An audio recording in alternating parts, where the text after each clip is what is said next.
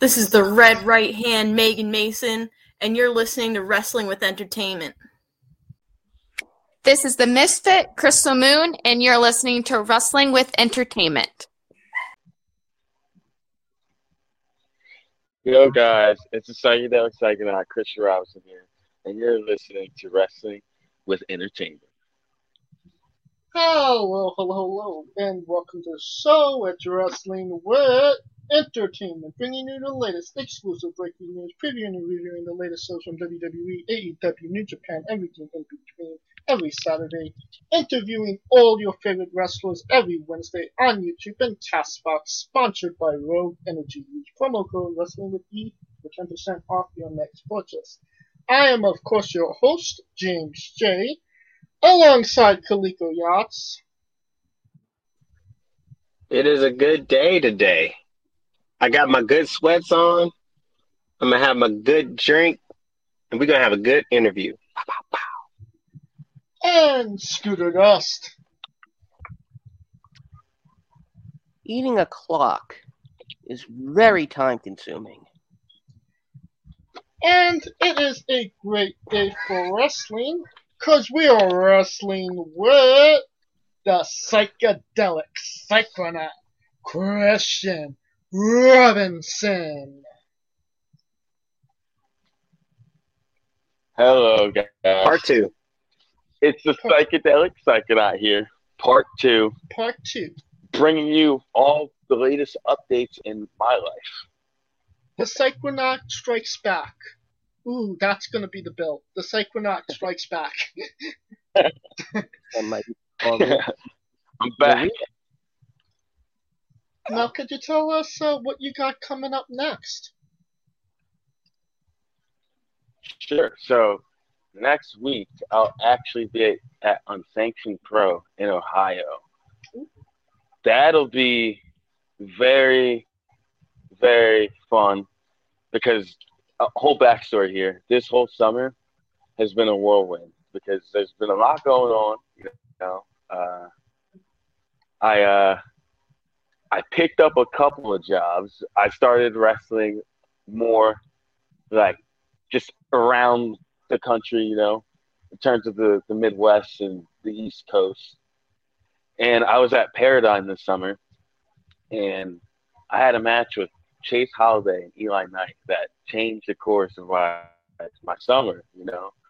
And yeah, the, the unsanctioned promoter Derek, he saw that match and was like, I don't know why we haven't been booking this guy, you know, because parallel to you guys, I was on Derek's second unsanctioned show ever with Young Dumb and Broke, and uh, I remember I did a run in for Young Dumb and Broke. I did a six thirty, like I, I was like managing a match. Ref got distracted, six thirty, and he was like, you know, I remember you then, and like you know, it's crazy, like you know, like it's it's a wild world whirlwind of events because I'll be facing Ace Perry, someone who I've actually been like watching, been in locker rooms with the past couple months, and like that's a you know that's a big one for me. Like just how different he is and how how much experience he has, and now I'm starting to get the opportunity to work people that that'll help me, you know as Right. much as like I'm there and I'm like, you know, I just wrestled two Cold Scorpio. And we'll get into that. Like it's been wild. yeah, but unsanctioned pro. After that, I'll be at Sean's, Sean Henderson's promotion. Sean Henderson presents. I can't say the match I'm in now because it hasn't been announced, and I don't know when it'll be announced. Uh, but yeah, there's a big couple couple matches coming out there too. So Sounds yeah, like, I'm just surprising people, surprising myself. sounds like you're um kind of ending the year with a couple of bangers. Yes, yes, a couple of bangers, as I say. But yeah, Paradigm, Pan African, unsanctioned. I just made my debut for Blitzkrieg like two weeks ago. And I want to come back. I don't know if they'll have me back, but I think the crowd is pretty hyped to see me. You know, even it's weird going to somewhere like Massachusetts and some of the people actually knowing who you are.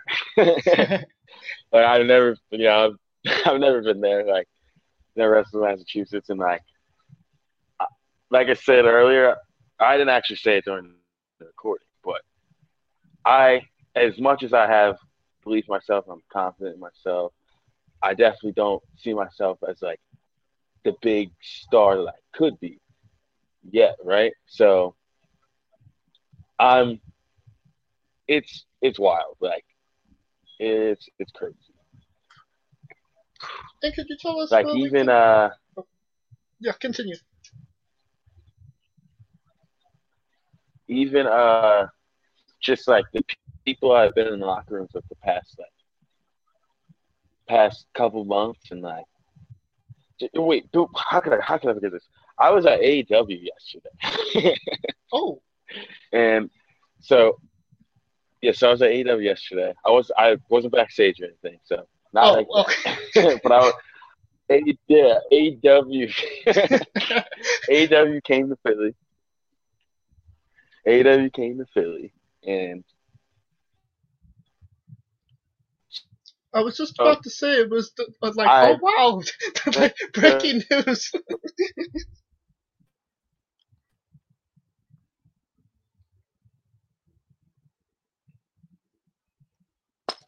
Kristian,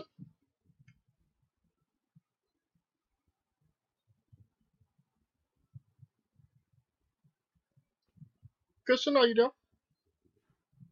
Yes. okay, I don't know. I'm sorry, I don't know what happened. No, you're fine. Um, so my first job is a landscaping job, which pays great. So like you know, it's I love doing that because I'm getting to learn about gardening and just landscaping. I'm getting to put other tools in my uh, box of life per se. Um, and my second job is I work at a gymnastics center. I don't teach gymnastics, but I teach a ninja course. So Like a ninja warrior. basic. Yes, yes, literally. So I work with primarily like first to third graders. So it's hard to like get them to concentrate. If that makes any sense. Like I totally understand like teachers that teach like young kids now. Like, you know, it's it's a hard thing. It's a hard Yeah. skill to have too, to be patient and and not only be patient but to get people to learn. Yeah, uh, that was my But- previous life. I was a I was a school teacher, Yeah. Yeah, what, what grades did you teach? elementary.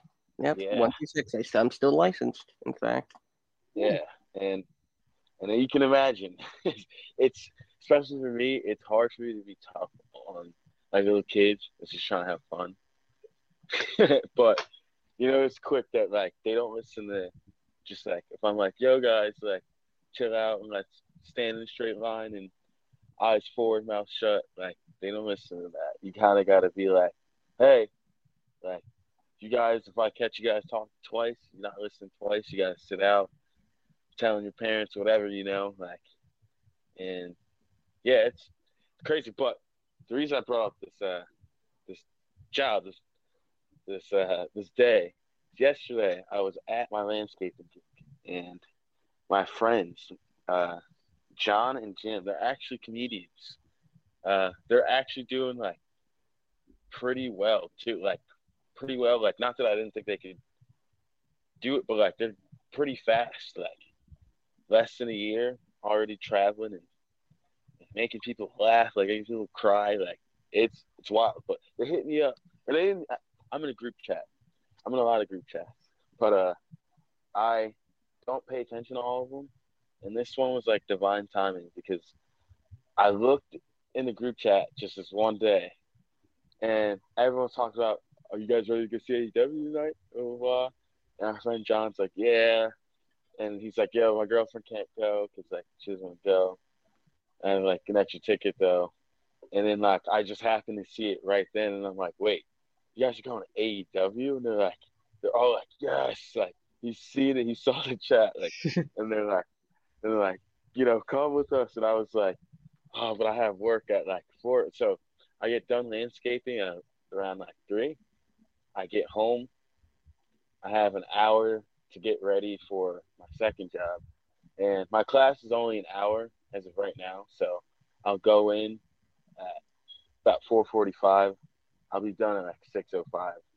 So when I was trying to set this up and see what happened, I was like, oh, like I don't know because I have work and I'll be done at six, and then like I gotta get home or whatever. But my friend was like, yo, like I can just Uber you to my house, and then we can go. And then, but what I didn't realize, like it, we weren't going like the Wells Fargo Center or anything. It was just like Temple. So when I got Uber to my friend's house, I'm like, oh, we're just walking there. It was like a 10 minute walk. Got in, saw AEW, and man, I'll tell you, it was definitely a big motivator. Just like seeing, even seeing people I've been in locker rooms with for the past three years, like just like there, like bro, dude, I literally ollied over Daniel Garcia's like years back, like two months ago, and then he's just wrestling CM Punk, and that was the first time I'd ever met Daniel Garcia. I actually know who he was, just like he's been killing it for. Actually, that wasn't the first time I met, but that was like, I feel like the first I did that, and he saw me. I didn't know it was his gear bag, and I feel like after that, he's like, this kid's pretty. you know, so but yeah, just seeing that and just like I'm like, this guy's really wrestling. Like, you know, he's a hard worker. Like, if you know, even like, I don't think he, he probably doesn't post like how hard he works or videos or anything, but like, you know, if you know him, you know how hard he works, and like, that's I'm just fucking happy for that guy. And I don't even know him from like, you know, I don't know him like personally or anything, like just through passing. But that's like, you know, Right. that's that's a that's a big big motivator. And uh, you know, last time we we talked, you were uh, telling us like you had um maybe one, maybe two matches a month. It seems like uh it kind of picked up in this last year, no? Yes, it certainly picked up. Um, I know this month's a little slow, in particular. Not September actually, but oh no, we're not in September. We're, we're not September. I'm wrestling once this month. I know I'm actually kind of injured, like no lie. um, so I'll, I'll, I'll say, I wrestled Two Cold Scorpio, and Yes. When I took his Houston Hangover, no, his Harlem, no, Houston. When I took his Houston Hangover, I put my hand up, and like, I don't know why I did that, but this, uh, as you know, Two Cold Scorpio is a pretty beefy guy. That like re-injured my wrist because like Ooh. I skate like all the time, all the time, um, and my wrist is kind of messed up from skating. I know two years ago my wrist was like really messed up, like because I was like training a lot, I was wrestling, like the most I had been. I was skateboarding. I just got back into skateboarding. I was taking a lot of damage. And, uh, yeah, and that re-injured. I did a bad landing on a 630 like three months ago, and like my neck is kind of like like I feel it. I'll say that. Like I'm definitely more cautious and wary of uh, my body and things that I choose to do. Now, uh, Scooter, you have a question. Now you you actually yeah, let's go with this. Uh, tell us about your experience in the Sean Henderson Cup. Ooh, which one? The, the one over the last that that happened in the last year. Okay, I uh, I'm trying to think. Marcus Mathers. Oh yeah, I'm I'm looking at the poster right in front of me. I'm like kind of I, he, Marcus Mathers and Jimmy Lloyd. Um, it was great. I love that match. Um, I don't even going into there. Like, so this is a theme throughout um, my Sean Henderson promotion bookings. Like, sometimes getting there might be a little stressful because, like, young, dumb, and broke. I don't know if you guys. I think I said it last time. They're like, you know, those are my best friends in wrestling. Like, Yeah. You know, if I'm Kelso in that 70s show, then Dom's Eric, Pat Hyde. I don't know who Charlie. Charlie's Kelso too. um, Jordan's definitely not Fez, but you know, but those those are my guys. So, um, I know getting there can be a little stressful, and I got there kind of late, and I know I was like super nervous because I was like, I just want this to be good, like, you know what I mean? I just want this to be like, you know, I just wanted to be good, like, but it ended up being like a great match, like, ended up being one of my favorite matches there. You know, I I love Marcus Mathers, like. I actually saw Marcus Mathers at AEW yesterday. It was it was sick. I I went to go get some chicken and peeps in the line. And who do I see standing in the line? I see the man himself, the ace of H2O, Marcus Mathers. You know, and then we're talking, and my friend that watches me wrestle, he's coming down because he knew I was getting food, and he's like, "Yo, can you like grab me food?" And I'm like, "He's like, yo, it's Marcus Mathers," like you know, and it was just like even cool for him to be like, "Damn, like you know, wrestlers are here." Like Brett Lauderdale was there. or Lauderdale, Brett Lauderdale was there, and uh, it was funny because I was just talking to Marcus.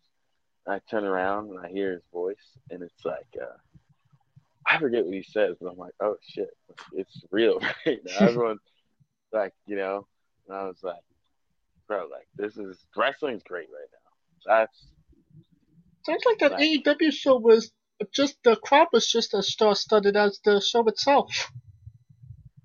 yes. There was a, a fuck Ben Simmons chant there.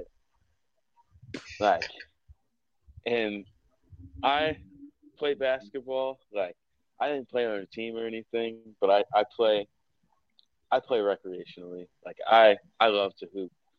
And I don't care what anyone says, like Ben Simmons might not have been able to shoot those the the the biggest moments on his I guess career when all the eyes are on him. But like I think it's just a confidence thing, like a mental block. And everything else about his game is very elite. Like, you know, so like I feel for the guy because I couldn't imagine, like, you know, just being a basketball player and like, just any kind of athlete. And like, this isn't even your sport. And they're like, you know, fuck Ben Simmons. Like, it was wild. But yeah, it's uh the star-studded crop. Great show, great entertainment. Tony Khan, for some reason, he reminds me of Sean Henderson a little bit. Really? I don't know. I don't know you guys.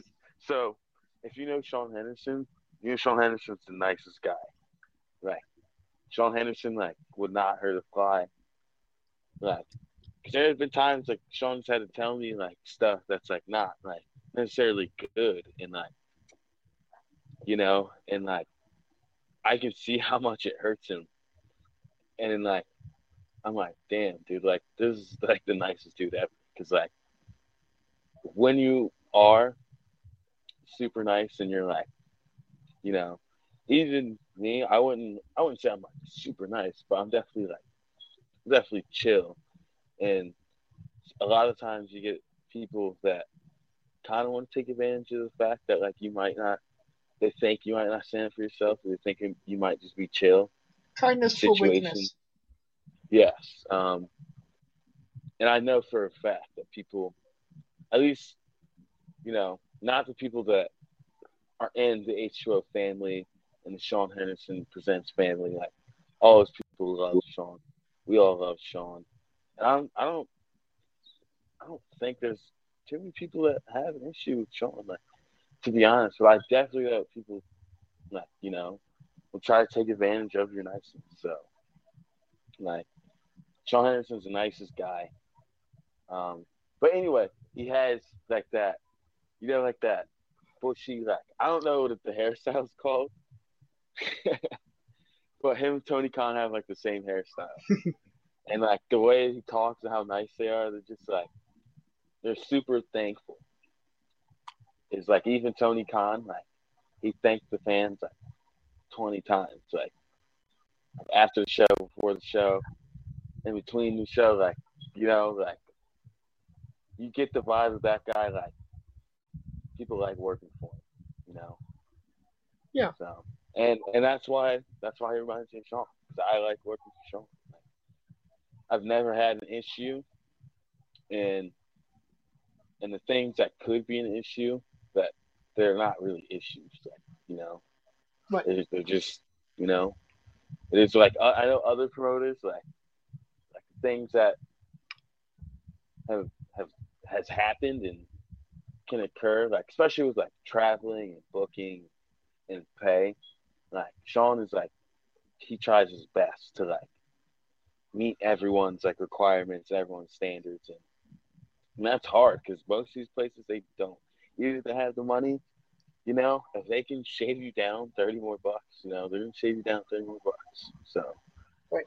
Um, I'm thankful, thankful for that guy because even up to a year ago, Sean, he pretty much like made a platform for me to show that I can like I can do main event matches, I can wrestle, I can I can do this shit, you know, like even when it goes back to what I said about wrestling Ace Perry, like someone that can help me. When I mean help me, I mean like someone I can go out there with and like show that I can go on the next level with, like. But that's in this like like generation bracket too, if that makes sense. Because it's a different thing you're wrestling Two Cold Scorpio or any of these like big like big names. Like it's an obvious like you're taking in everything that they do like as a learning experience, like you know. But with someone like Ace Perry, um, he's definitely been doing it longer, and we're still at similar, I'll say, paths. Um, yeah, so I'm trying to, I'm up and coming, he's up and coming, like you know, like I'd like show people that you know we're the future, but we're also the now too. So Right. and Sean's giving me the platform to do that this past year. All right. And uh, Kaliko, you have a question.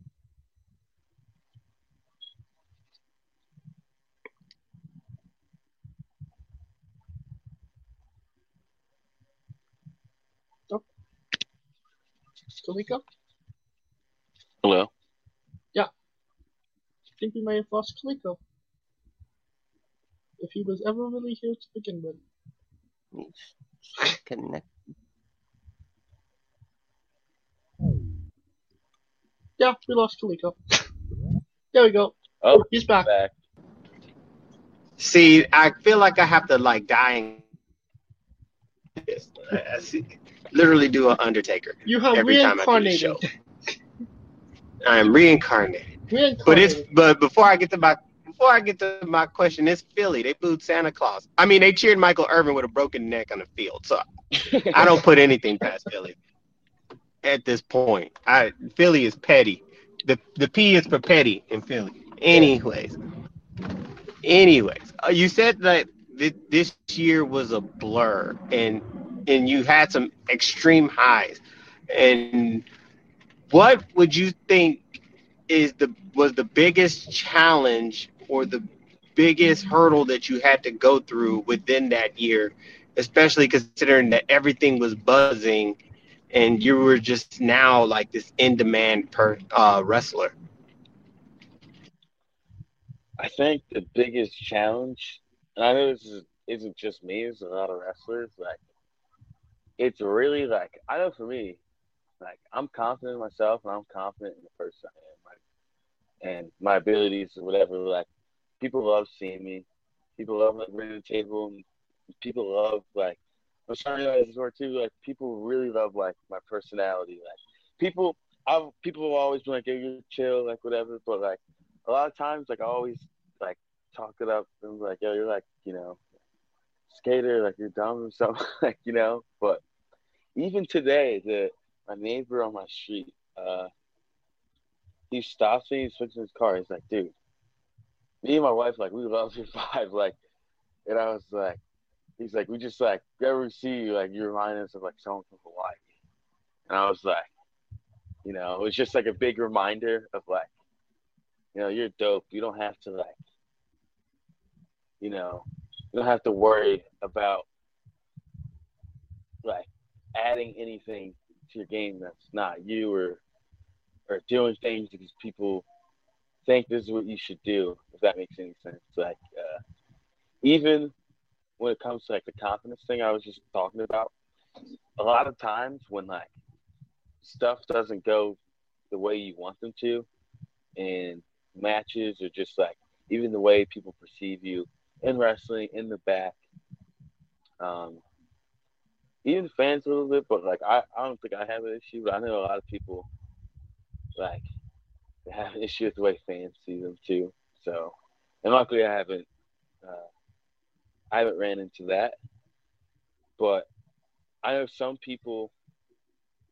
like definitely were like, oh, I don't know about, you know, I just don't know how like, like people thought like what things they're saying to me would go like out one ear and out the other, and like I think some people definitely think I'm cocky, and like, and to be honest, like I always notice like the at least the wrestlers I like the people I looked up to like they they got called something like along the lines of like you know cocky or arrogant or just like you know Right. um in terms of uh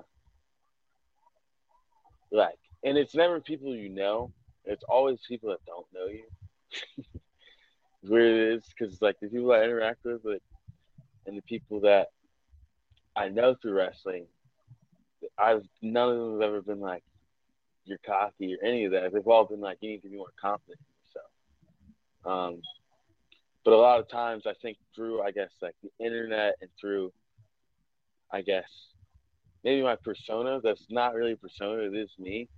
Like they see the skateboard and see the cool the cool moves and like you know and they I like the way I look and I'm always smiling they I think a lot of people might assume that like you know he's either cocky or he's chill as hell.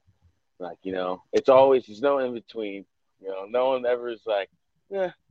People are always like, oh, I love him, or it's like, ah, like you know. So, and I definitely understand it, um, but I think that for sure is like the biggest hurdle, and I know that's that's not even true for just me. It's true for me and Young Dumb and Broke.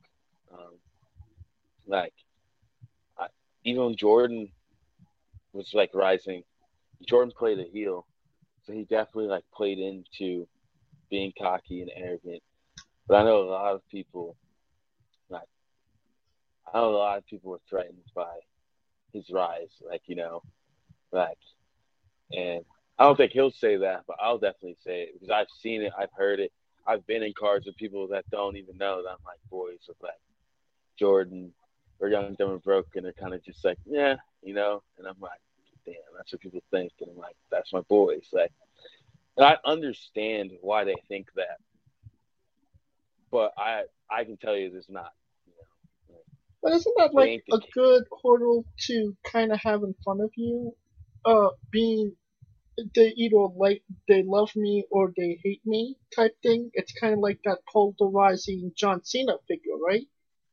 Yes, yes, uh, exactly. Um, even I didn't feel like this two years ago. Everyone loves it. like, you know, everyone was like, everyone's like good burger. Like, you know, like everyone's like, this dude's, you know, I love this guy. And I think the more people I meet, and it's not even like, to be honest, it's like things I hear.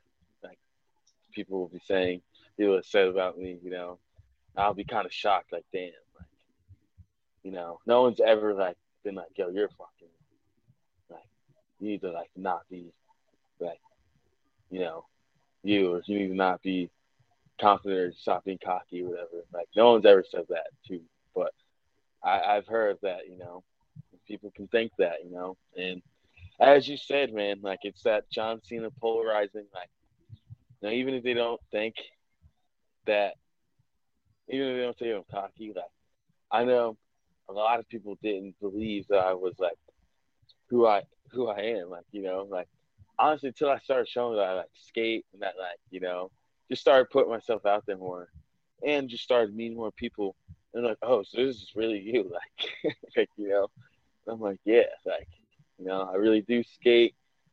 You know, like like everything I present is me. So like I think that Mhm. I apologize. I cut you off. No, you're fine. Uh, yeah, I think that can be. That was definitely kind of a rough part because I didn't really experience that until this year, to be honest. And like, you know, and that and that just comes with like traveling more and more people meeting you. Like, you know, not everyone's gonna like you. so, um, yeah, and I think, um, second, I'd say just like I've been getting not like injured. Like I haven't been like out like oh you gotta like sit out or anything. But I have been like just active more in every aspect of my life. Like you know, I've kind of grown up this past year, just like in terms of mindset, perspective. Uh, like even today, I got home from AEW at about three thirty. Had to like do laundry, not like do do laundry, but I just put like my clothes in the washer, like, and then put them in the dryer, and like had to wake up like two hours later at like six forty five to go to work. Um, got back home, had like forty minutes to get ready for like my other job, you know, and then went to eight. Like, oh no, no, now I'm here. But, but the day before that was the same thing too. so stayed up late, worked both shifts, you know, woke up again early. Um, worked worked AEW. Um, woke up again today. Fell asleep, woke up, and now I'm here. Now, uh, you mentioned it earlier. You wrestled uh, Too Cold Scorpio.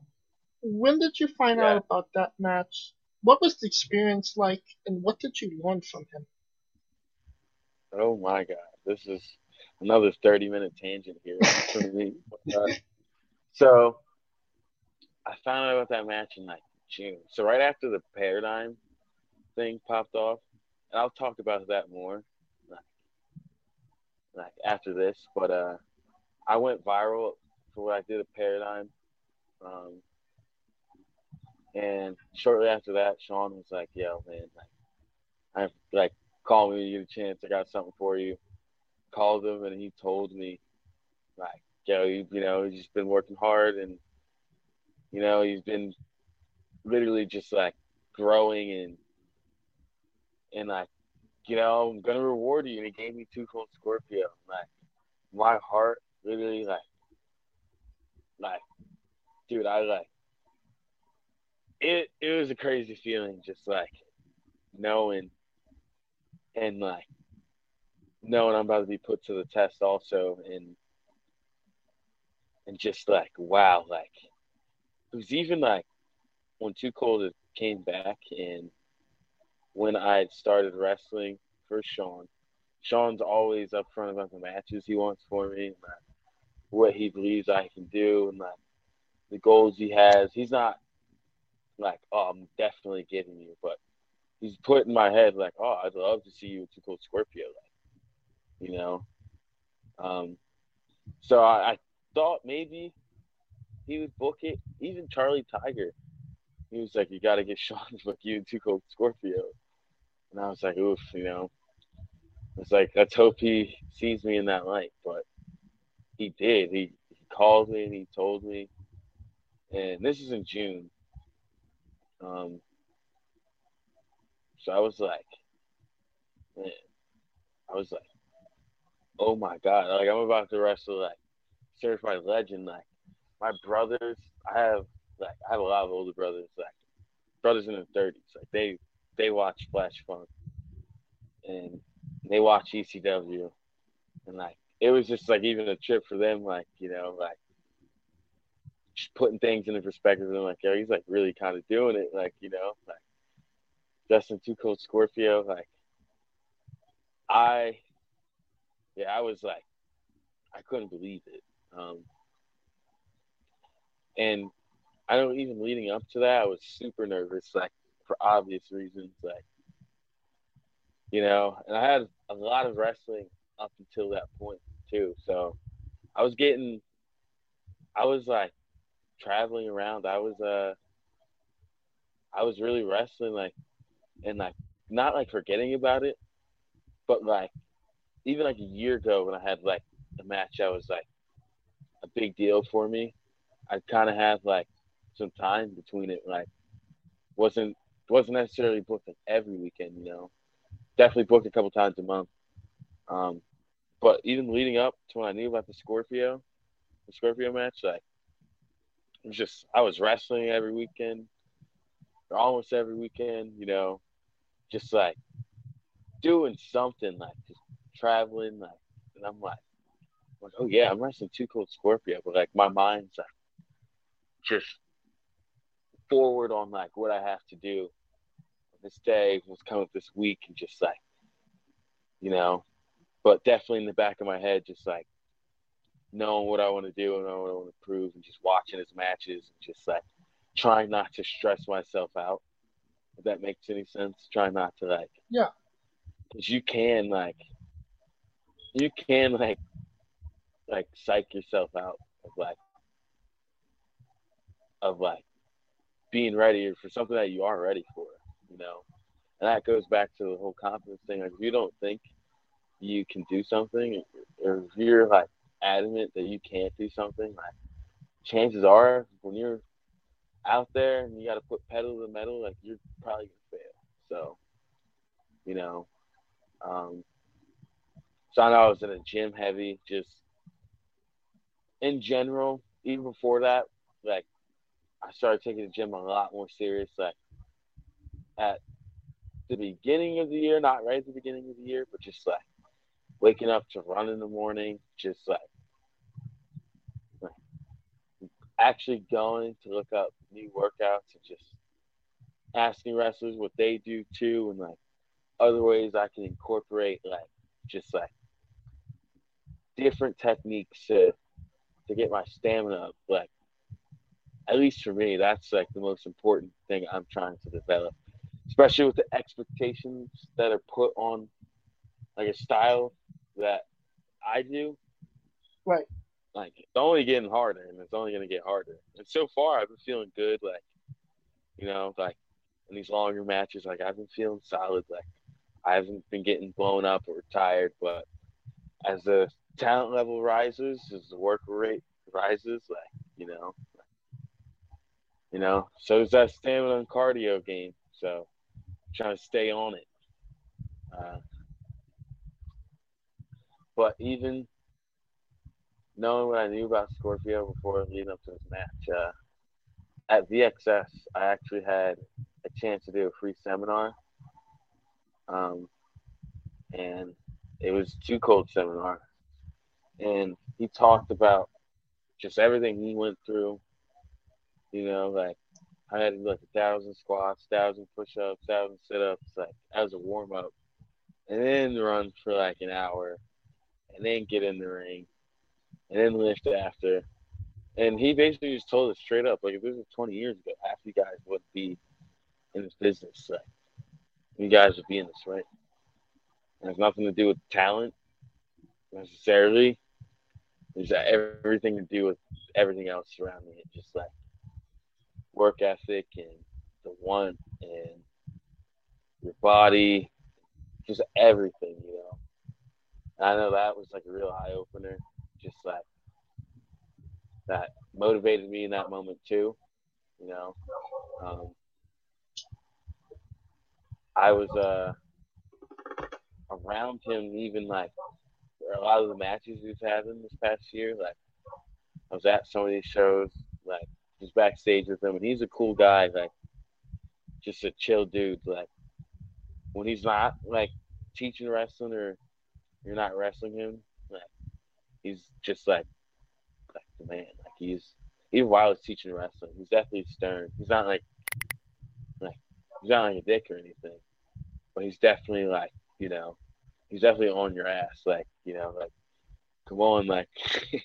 Right. I don't want to see any laziness. I don't want to see any improper technique. He's definitely trying to get the best out of everyone.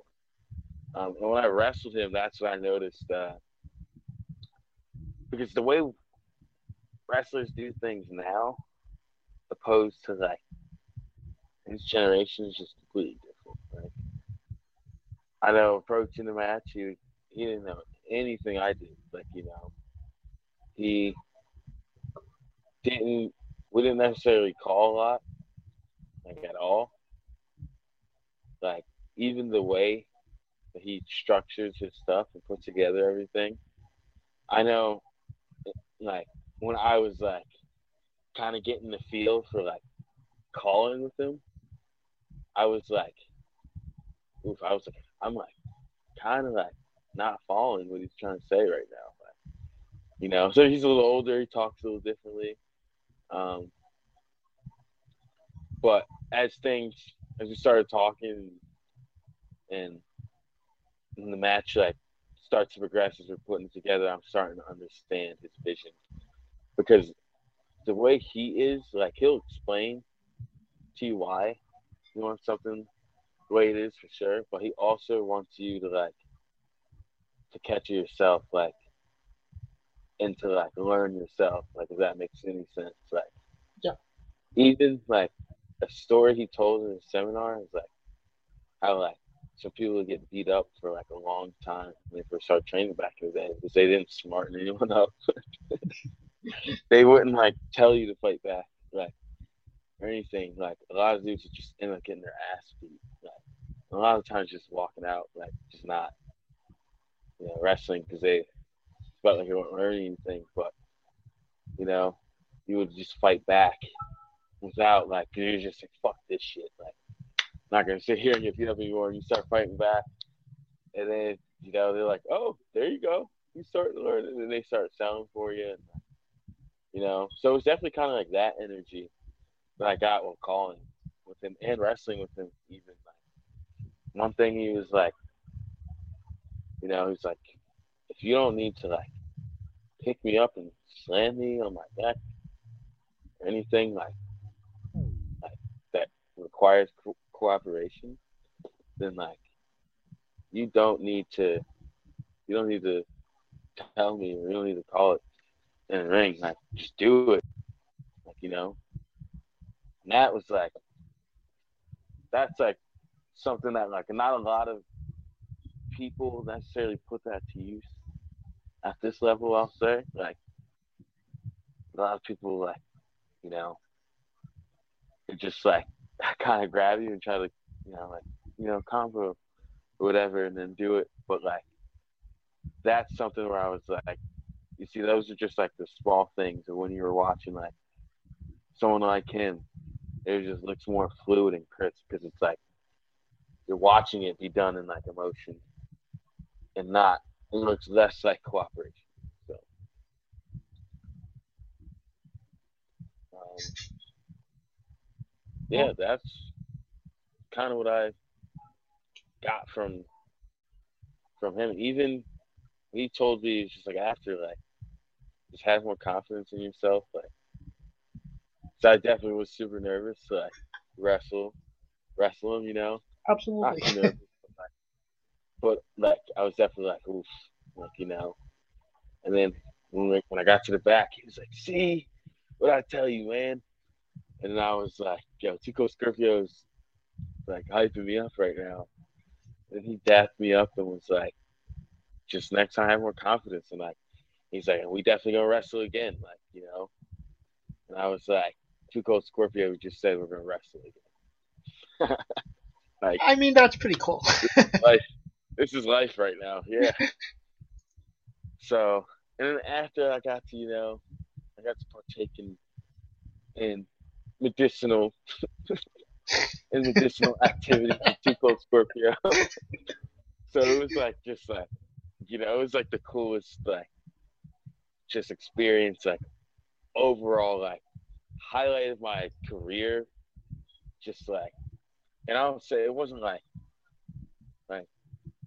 it was a great match.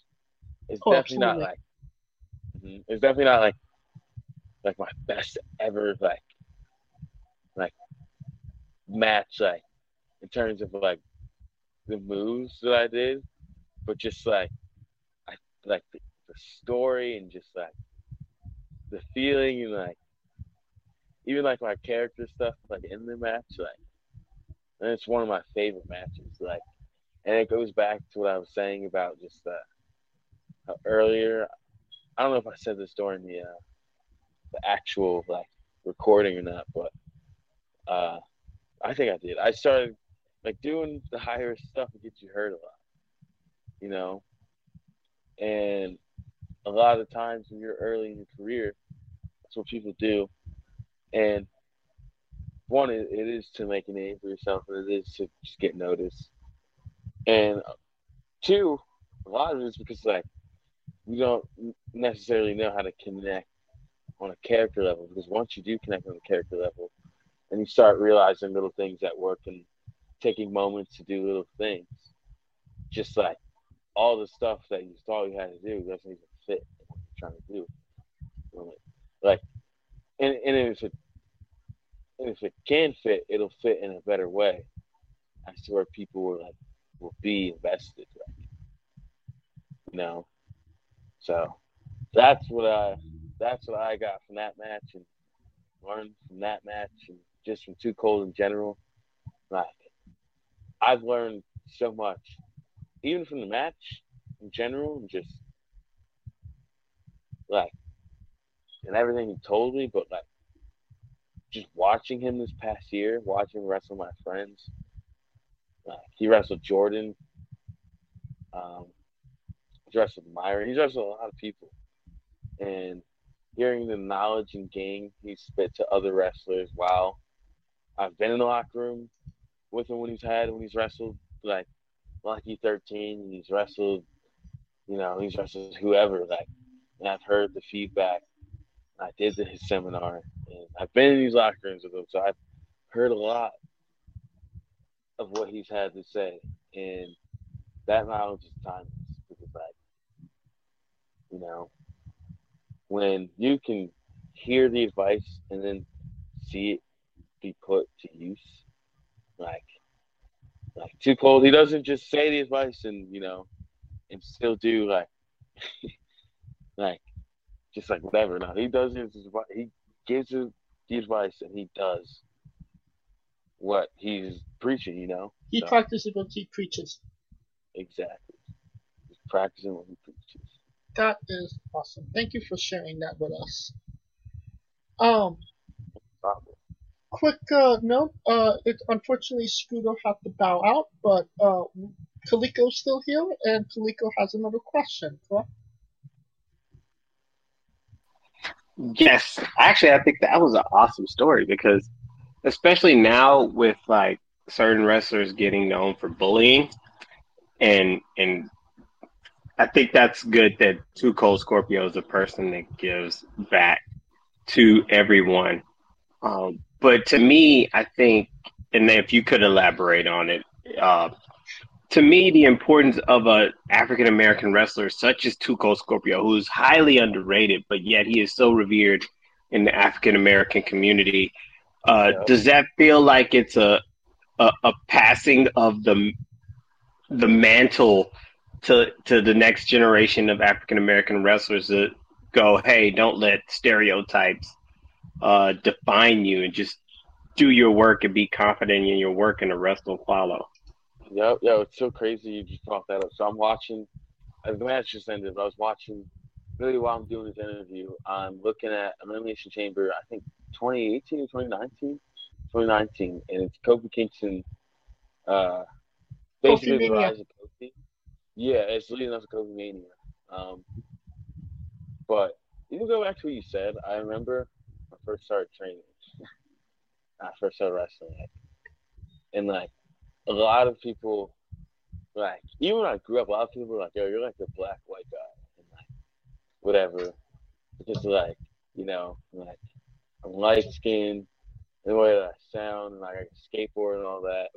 And, I I get it, I understand what you're saying, but it does kind of hurt, like you know, because uh, no matter I don't care what you say, we all want to be accepted within our own like communities, our own niches, like you know what I mean, like Yeah. Um, like you said, we shouldn't all have to fit into like a box of like, like people, you know, there's a a wrestling joke, you know, um, that like black wrestlers do like flatliners, and, you know, and like spinning heel kicks, and it is true. Like a lot of rest, a lot of black wrestlers do, right? Um, but I remember people were like, like some people are like, yeah, you know, you're gonna add this to the game. Like every wrestler has one, and you know, people actually say dumb shit like that, you know. And I feel like I'm never doing a flatliner, you know. like you know what I mean? Um, but no, that's totally true, and a lot of people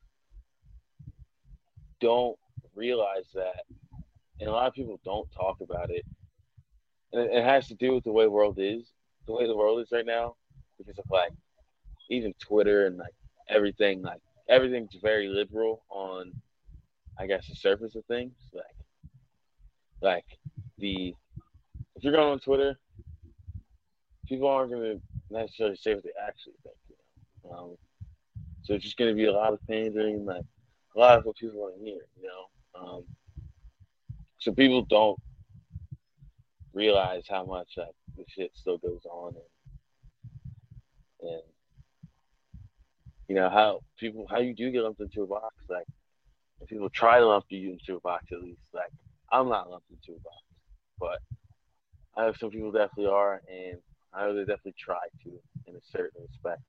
And it's not just black wrestlers, but like you know, um, but yeah, like it, it's definitely, you know, it's definitely a thing. Uh, even wrestling, to go Scorpio, like the dude who literally invented the 450 splash, literally has invented so many moves, innovated in so many ways. Like, you know, like there would be no me without Two Cold Scorpio. Like, you know, like it's uh, I definitely felt like it was like a passing of like, you know, because that's his whole indie run right now. Like, he's just, you know, making sure everyone like at least everyone he's wrestling like he's just trying to leave this place better than when he found it. Trying to leave every wrestler he's wrestled better than before they wrestled. Because it is getting, you know, saturated and there is a lot of cosplay, like wrestling that's like not that I wouldn't call wrestling, you know. Not to rain anyone's parade, but yeah, it, it like he's definitely trying to restore and keep legitimacy to this whole business. So I can't say enough nice things about him. Like, and any black wrestler that doesn't, you know, know about Two Cold Scorpio or doesn't appreciate him or just, you know, or doesn't know his impact, like, you know, I just highly recommend that you do. 'Cause even the game he told me, like, said specifically, like, especially in his time, like, that seminar is like, you know, I was just a black guy, you know. He wasn't just a black guy. Like I know he said it just like that. Um, but what he meant by that was a lot of places before he got his name, before he became just a worldly renowned wrestler and figure, like undeniable. Like people looked at him and like, yeah, you know, he's probably just like, you know, uppity guy and dances and sings and you know, and, and he does like that's his that's his thing. But if you know Two Cold Scorpio you've watched him, met him or anything, you know he's not that. He's not just some you know, some black wrestler. He's li- literally a wrestling legend.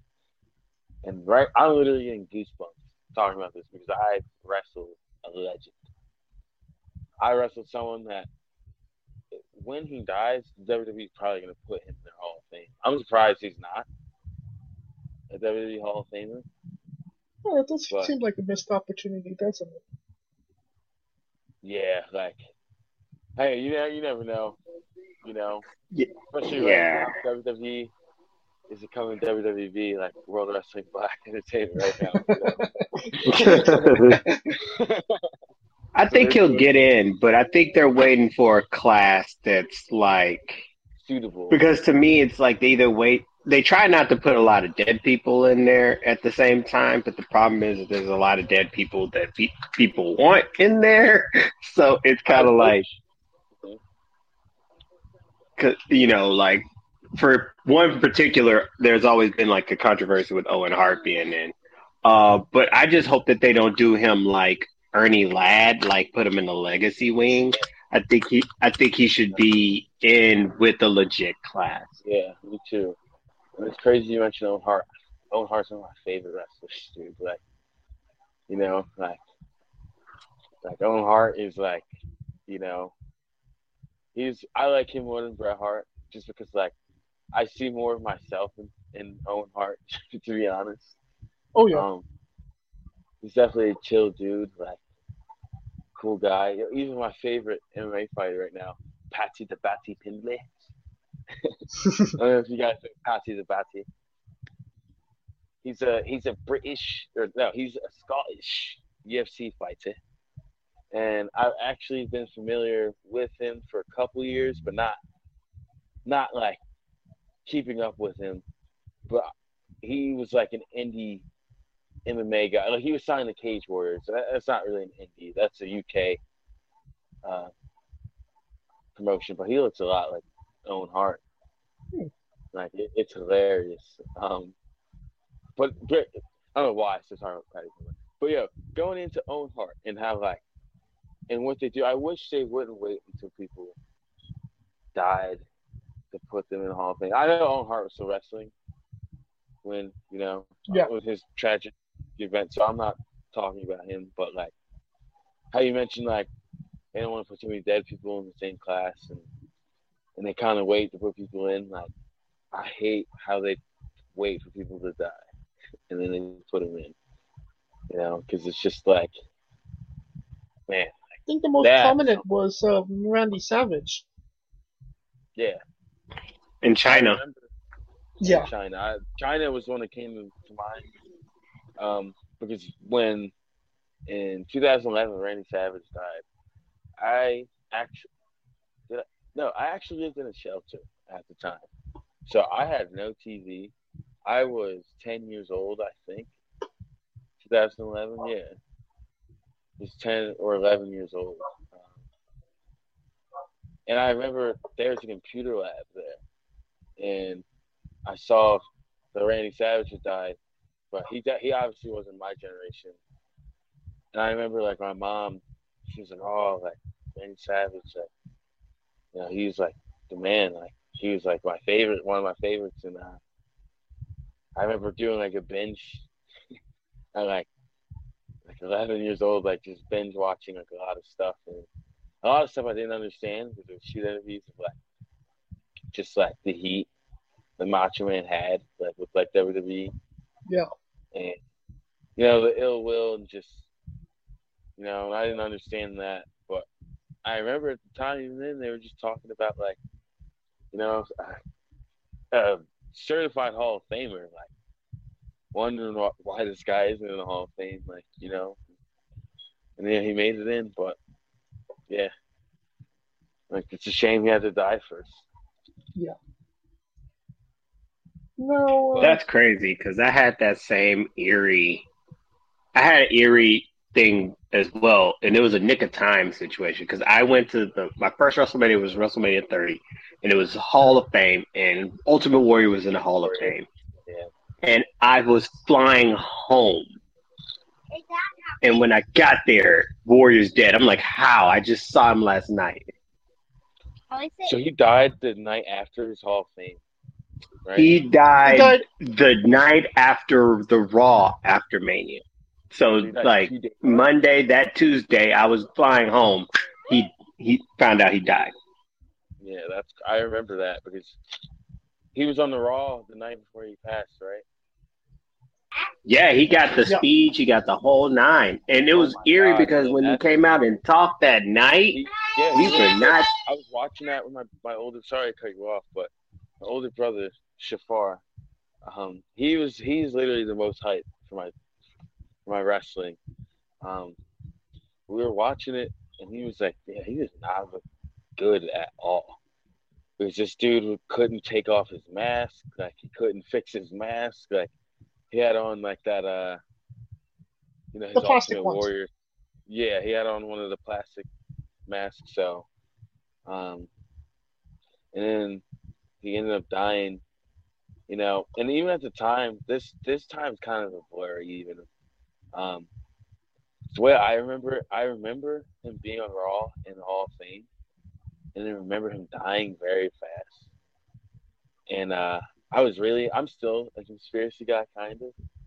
You know, I was really into conspiracies back then. Um, I just thought it was super strange. But even now, I didn't realize that. I'm sure I- at the time that I I knew that it was the night before, but I forgot, or it was the night after that Raw. But I literally just forgot up to that point. He literally died. Like he made his Hall of Fame speech and then died. Like that's crazy, man.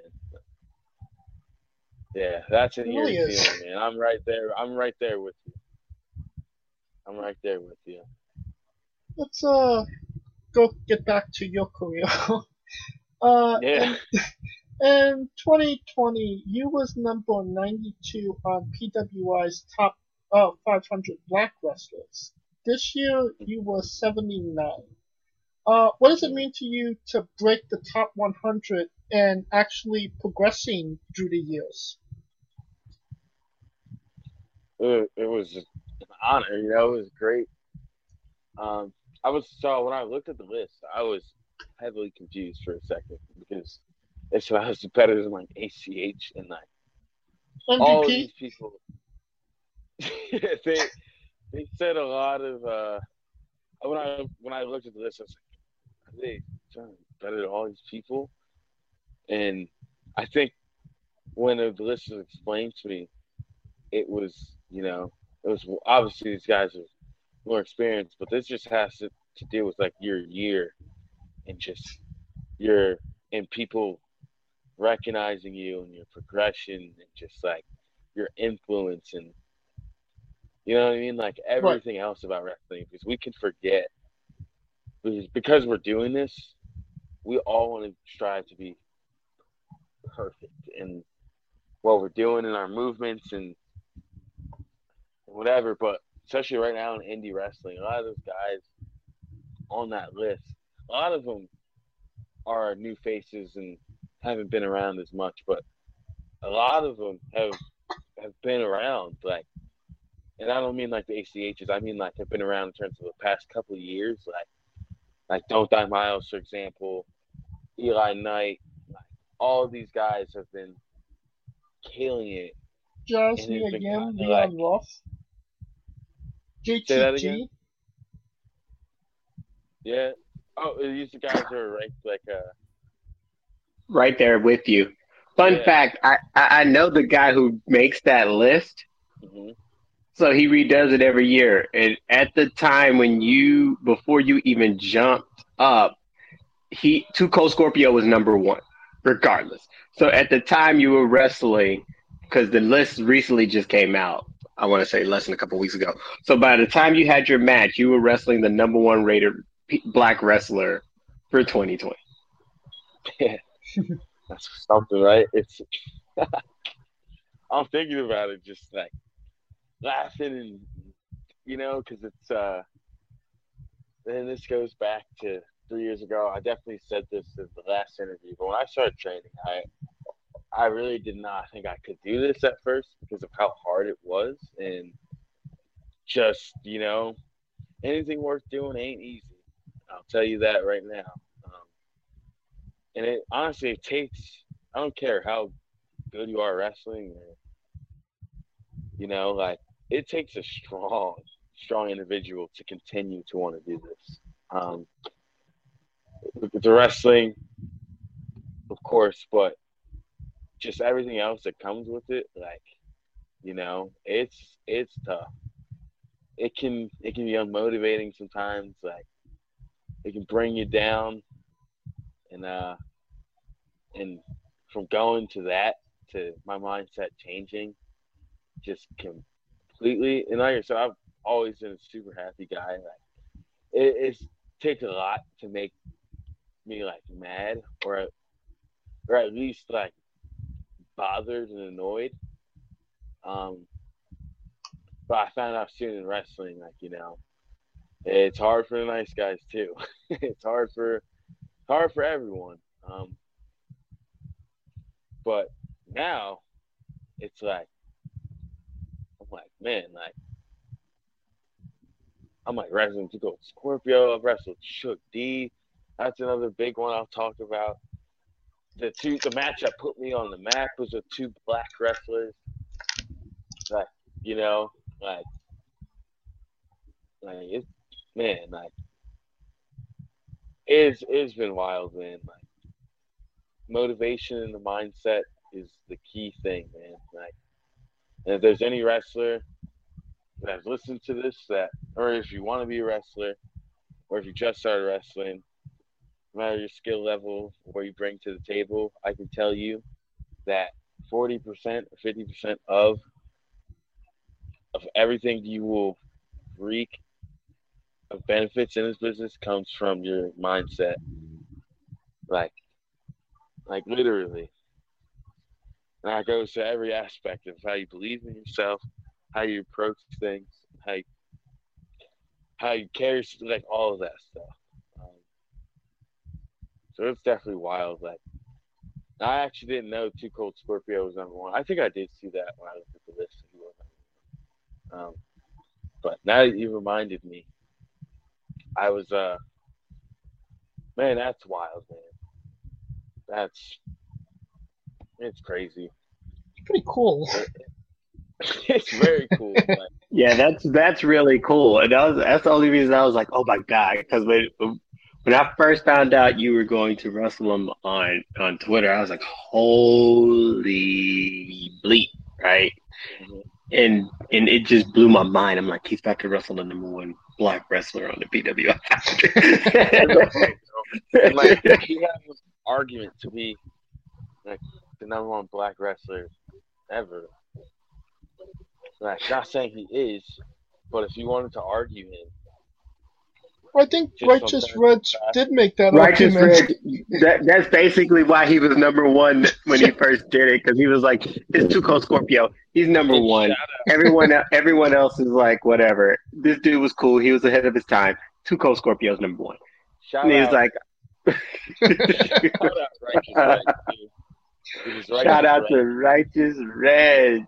When I started wrestling, a lot of people, uh, some people, uh, took notice of me and showed me love, and and Righteous Reg was one of those people, like immediately that like when no one was really paying attention to me, like. And one thing I did start to notice when you start to like kind of pop off and and get places, and if people start tweeting about you and start saying nice things about you, you know. And I'm sure some of them are very genuine, and like I'm sure a lot of people need it. But it does feel like you know, more people start to notice you, more people start to just hop on the wagon, and and it's not a bad thing. I'm not, I'm not trashing, bashing at all because we all do it whether we know it or not. Like you know, um, but he was there since the beginning. Like he was one of the first people showing love and retweeting, and you know, so like shout out to that guy. Oh, absolutely. Uh, Coleco, you have a question. Speaking of legends, uh, you recently had uh, Tony Atlas trying to come at you, man. Like what, what, what, what was that about? Wait, What- at me or at Griffin Yeah. McCoy? It, it, it was either you or Griffin McCoy, and I'm just looking like, wow, it's it's just crazy how all these guys are like. You're right, it was Griffin, but I believe it was I feel Griffin. like it's. I feel it's like you by proxy, right? Because it's like Hey, Because look, you- look, look, man. I said this earlier. A lot of people love, and I, when I say us, I mean me, Griffin, Charlie, Ellis, Jordan. A lot of people love us. A lot of people hate us. you know, a lot of people love us. A lot of people hate us, man. Like, I'm not young dumb in terms of like they're they're the group, they're the forming unit, they're the ones that you see when you think of Young Dumb and Broke. But the OG Young Dumb and Broke fans know, the people that know know that I'm also Young Dumb and Broke. They know one day probably gonna make my debut at All Elite Wrestling or WWE. And Young Dumb and Broke's probably gonna be there before I get there. And the lights are probably gonna go out. We're probably gonna like threaten to shave Adam Cole's head or something. And then like the lights go out, I'll come out with like I'll be in the middle of the ring with Clippers or something. I don't know. but man, I I think I think man, I think we're just you know what man? I think we're just very impressionable and like and like because I've noticed a lot when people talk to us, like at least the veterans to give us advice, and this is this goes down to every single one of us. They're you know, nothing but great things to say in terms of uh like a lot of people comment on my look and just like you know, like my hair and just and my presentation, like and I know that alone, when you look at me, there's not a lot of people you can like take a picture of and be like, this guy looks like this guy. You know what I mean? Um, like I, we're all very unique, and I think we're just blessed. Like, and Tony Atlas, uh, he's actually he actually wrestled Griffin before on GCW, just out of the blue. It's like a seven minute match. Um, but he saw Griffin work a match with JJ Garrett. And like if you know Griffin McCoy, you know, Yes, we know him. like he's one of the hardest workers I know. He works super hard. He definitely inspires me and has definitely motivated me. Like, you know, um, but Tony Atlas saw a match he had and he just goes on and he's like, yo, this guy, professional. These other guys, not professional. I think he saw Griffin put on like a hold. Um, he saw Griffin work. He saw, you know, Griffin's good. Like whether people realize it or not. I know he gets the short end of the stick a lot, just being the the unlikable one. I'll say. I don't know if he said that on your podcast at all. I don't know if he said anything of the sort. He was. Oh, he says He he, was the says most he's the handsome. Justin Timberlake. He's the Justin Timberlake of the young dumb and broke. he said that. I mean, hey, hey, he is. I guess man. he he definitely is, but um, he definitely gets overlooked a lot.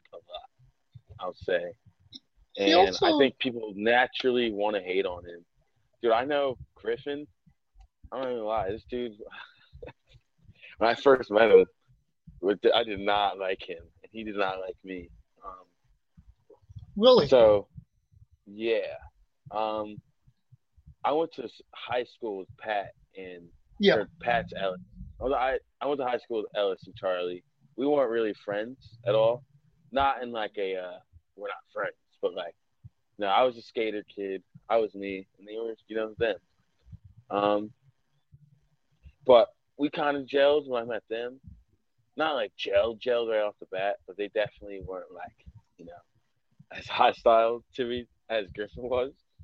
When I first met Griffin, uh, so he, I, I'm gonna say it, he definitely was like, he definitely was an asshole. Um, and I'll take this back. Uh, I can understand why people hate Dom, but Dom isn't he isn't an asshole. Like he's not just gonna be an asshole to you. Like, you know. But I definitely was like the new one in the friend group. And it was like the first time he was meeting me. And like we were cool and he saw me like train. And Griffin, when he first started training, he backyarded and picked up a little bit from Jordan. So he wasn't trained like trained trained per se, but he definitely knew a few things. Um, and me, I I told you before, like I didn't catch on to wrestling at all. Like I I was a I was like the biggest goof, the dumbest dude in class for a long time. but I ever it's like he saw me and he was like, This guy sucks. And yeah, we we weren't like we definitely weren't like the best of buds for a little bit. I don't even remember when we like it like became like boys. Like when I started considering this guy like my boy, but I like honestly like he's probably like my best friend out of the four of them, just because like we play basketball like all the time, you know. Um, I've been in the car with him the most in terms of like driving the shows and just going going to training and doing whatever like like you know him and charlie are like you know because i live near them as of right now pat and, and jordan they live in new jersey. So it is i see them a lot less but Okay. even since covid started like you know we became like like the we became like super good friends like we were chill and we were all obviously like obviously like friends like, like leading up to it but like you know like even just like bonding like with basketball and just like everything else being the ones that like i know i'm the less further along out of all of them just in terms of like how long I've been doing it. So they're just like around more and they're just like on more shows. And I know Dom was in a similar boat for a little bit. And I know we were like, you know, we both were like, you know, we were both going through that. Like, you know, like, oh, we should, we feel like we should be more places, but like people kind of look past us. Like, you know, um, but I wouldn't say that's the case now. I think we've definitely woken people up. Well, I think people are definitely starting to to take notice even now. Or earlier you were like, you know, you're one of the wrestlers in demand, and like, it's a weird feeling hearing that because like you're not the first person to say that exact quote. Like you're kind of in demand in your area, and that's like a weird thing to hear and to have like to be a realization, you know. Like this dude's literally wrestling Tony Atlas, like you know, like I'm wrestling Two Cold Scorpio. He's wrestling Tony Atlas, like, like, and they're like, you know, they're both Black Wrestling Pioneer Hall of Famers, like, you know what I mean? And we had that convo too. Like Tom literally was like, "How crazy is it that like, like we're getting to wrestle like two like black like pioneers, like you know, like." And I was like, "Yeah, man, like it's wild, like." And I don't know why, I don't know why they love us, man, but like a lot of the people we meet, like a lot of the vets, a lot of people like give us their advice, like they really like love giving us their advice and making sure that we're going on the right path. And And if you know wrestling, you know locker rooms, like none of those vets have to do that, and they certainly don't do it for everyone. So, all I can say is that I'm blessed, and we're all blessed. Like, yeah, like Now, still jaw drop. Now when we interviewed Griffin, uh, he said because you wrestled Scorpio, and he Griffin has beaten you in the past, that by proxy that makes him better than Two Cold Scorpio. Agree? Disagree? What's your response? I disagree, so I'll tell you why. that is a true statement. So if you see the match that we had in Atlanta, the match he's talking about where he beat me once. Um, I joined Young Dumb and Broke just for Atlanta down there, just for that company. Right after, um, and they cheated. I beat him clean in twenty at the beginning of at the end of 2019. Actually, I beat him clean with Young Dumb and Broke running in on me. I six thirty him through a door. I had less Ooh. than a foot to do two front flips. Literally, my friends yesterday when I got back from AEW, we had like a we had some drinks. Yeah, we had a good time. you know, we get back to my buddy's apartment, and he's just showing uh, my friend, my friend's roommates. They didn't go with us to the show, but I come in- in the room and he's showing them my highlight reel, and he's like, "Look, look, look," and then he's the six thirty through the doors at the end of it. I can't I can't believe I even did that. Like just I would never do that again. so um So the deathmatch match wrestling's not in your future. I'll do hardcore stuff, but just a six thirty through a door with less than a foot to do it.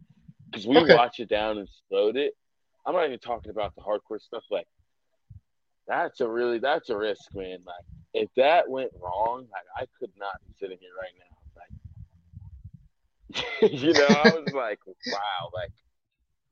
But no, Griffin Corey, that's that's cat. Like, you know, nah, I will not say that he's not better than me. you know, he's he, I you know, we'll have to wrestle again. He's I'll say this, he's one A. Okay? Even in basketball, and I can't even lie, dude.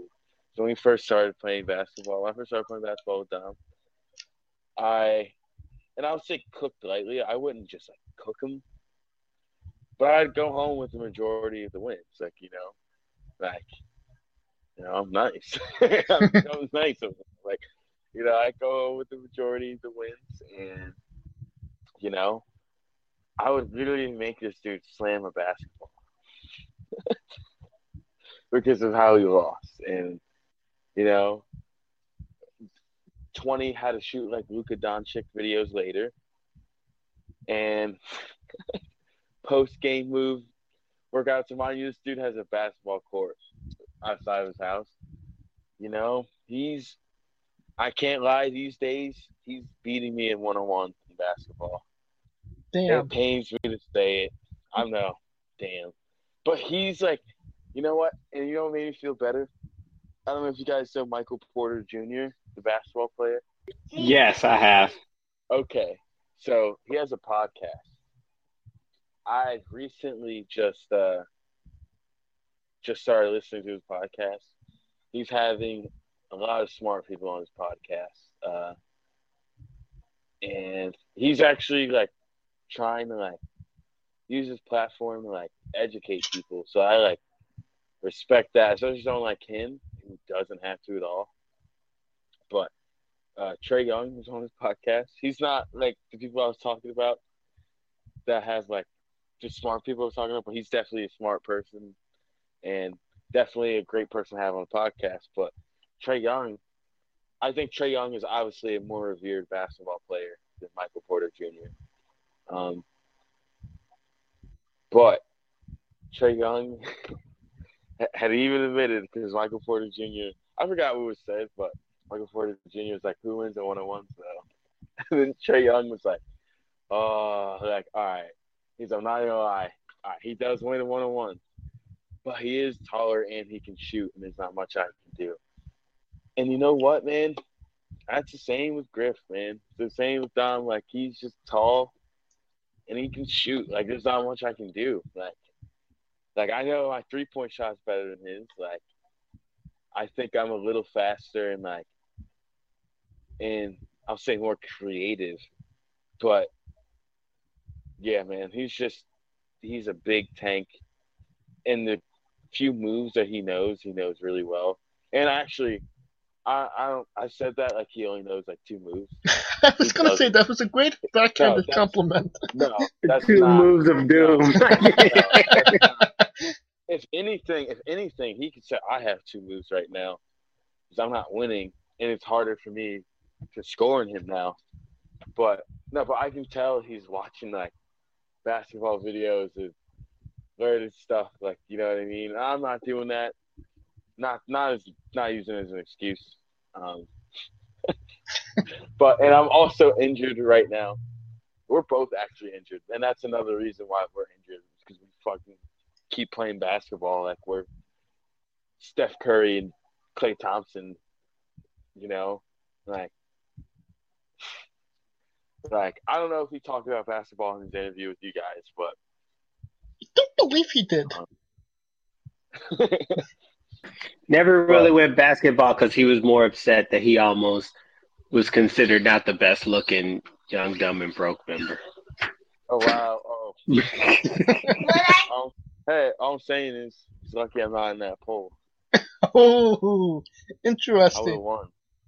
He's lucky I'm not in that poll. I know he thinks he's hot shit now, you know, because he's like, oh, I'm good looking or whatever, but nah, they you didn't have the full poll up. People people love the psychonaut. All right. Drawing down the gauntlet right here, right now. Um, I know. I love it. now uh, you kind of mentioned it uh, earlier. Um, you were you're kind of a member of Young Dumb and Broke, but kind of not an official member of Young Dumb and Broke. Are you kind of like the Batman to the Justice League, so to speak? Kind of like the Eminem to the G unit. Yes, literally. That is the best analogy that I've heard regarding, you know, um, Like he Sorry. wasn't in it, but it's like you know he there. yeah, All right. it's I'm trying. I've had a good analogy for this before, and I can't think of it. Like, and I'm like, damn, like what is it? What is it? I'm trying to think. I'm trying to think. I don't know, man. I can't. I can't think of it right now. But people know. Like, there's core fans of core indie fans. They know, bro. Like, if if I pulled up to a GCW show and something happened and they had like a surprise entrance to join Young Dumb and Broke, and I came out, I feel like people would pop. I would pop. You know, I would definitely pop. would pop. I think people would be like, finally, like, you know, it's like when. I, I was. It's like when Shawn Michaels left DX, man. Like you know, I think that's a He- great analogy. Yeah, because he was he was there. He was in. I was in Young and Broke for a little bit, but when my career started to, I guess, I wouldn't even say kick off. When I started my career and I was kind of aligning myself with Young and Broke, When you guys kind of went in different directions. yes, the the plans changed and the powers that be thought that I would definitely be better on my own, and they were right. You know, um, it would have definitely been hard to find some shine in a five man stable. Right. But if uh, one of them calls you up and say we we need you, you're you're there. Of course, of course. Like, hey, if you look back at the history of Young, Dumb, and Broke, I've pulled up, I've six thirtyed, I've dipped. You know, I've won them titles. You know, I've I won the matches. Um, And at the end of the day, I could be, I could be in another stable. I could, you know, I've done wrestling. I could whatever the whatever whatever happens, everyone will know. They will know. I'm always young, dumb, and broke at heart. Like you know, I love said that. this before. But be in this position that I, that I'm in now, if I wasn't friends with them, you know, even in just in terms of like, it would have been the hardest thing to commute for wrestling. Just like, if I wasn't friends with these guys, like, I wouldn't know any of the stuff. Just in terms of like how to actually like especially being young, how to actually present yourself and how to actually like go about being you. Because like I, I mentioned earlier, like a lot of people will think you're cocky and they'll take your standing off ishness for being, you know, arrogant. And on the flip end, if you're nice, they'll try to take advantage of you, you know. Right. Um, so they definitely warned me and told me, like, you know, they they're like everyone the way you are, everyone's gonna want to be your best friend. It seems, and you know, like, some of these people won't really want to be your best friends. So, just just be mindful of that, like you know, and yeah, and just the motivation, just the example, and the footsteps to follow, like, like you know, I'll Yeah. know what way to go and, and how to and how to navigate myself better just from watching them, the things they told me, even the mistakes they've made, and you know, like it's crazy, man. Like it's a blessing, guys. Like it's like a book. It's like a movie. The our friendship set up.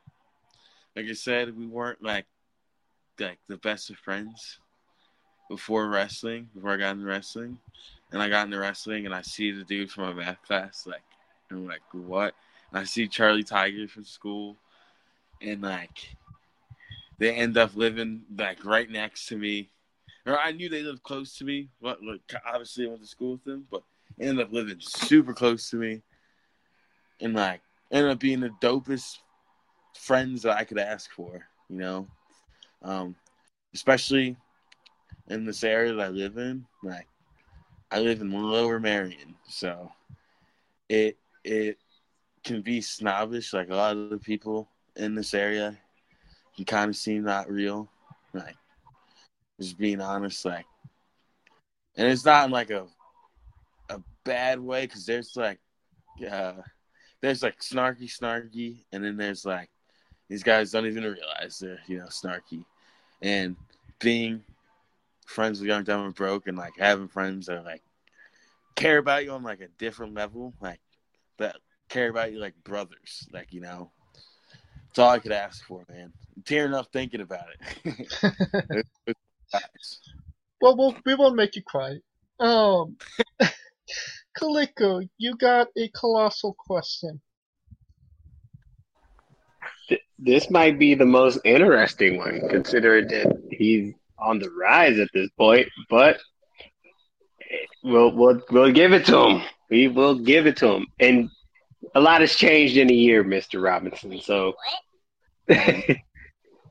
so picture this: all of your dreams have came true. You are one of the greatest wrestlers of all time. So great that they want to do a movie about you and your career. Childish Gambino is going to be your your your your actor who wants to play. He wants to be he wants to be you. Childish Gambino wants to be you.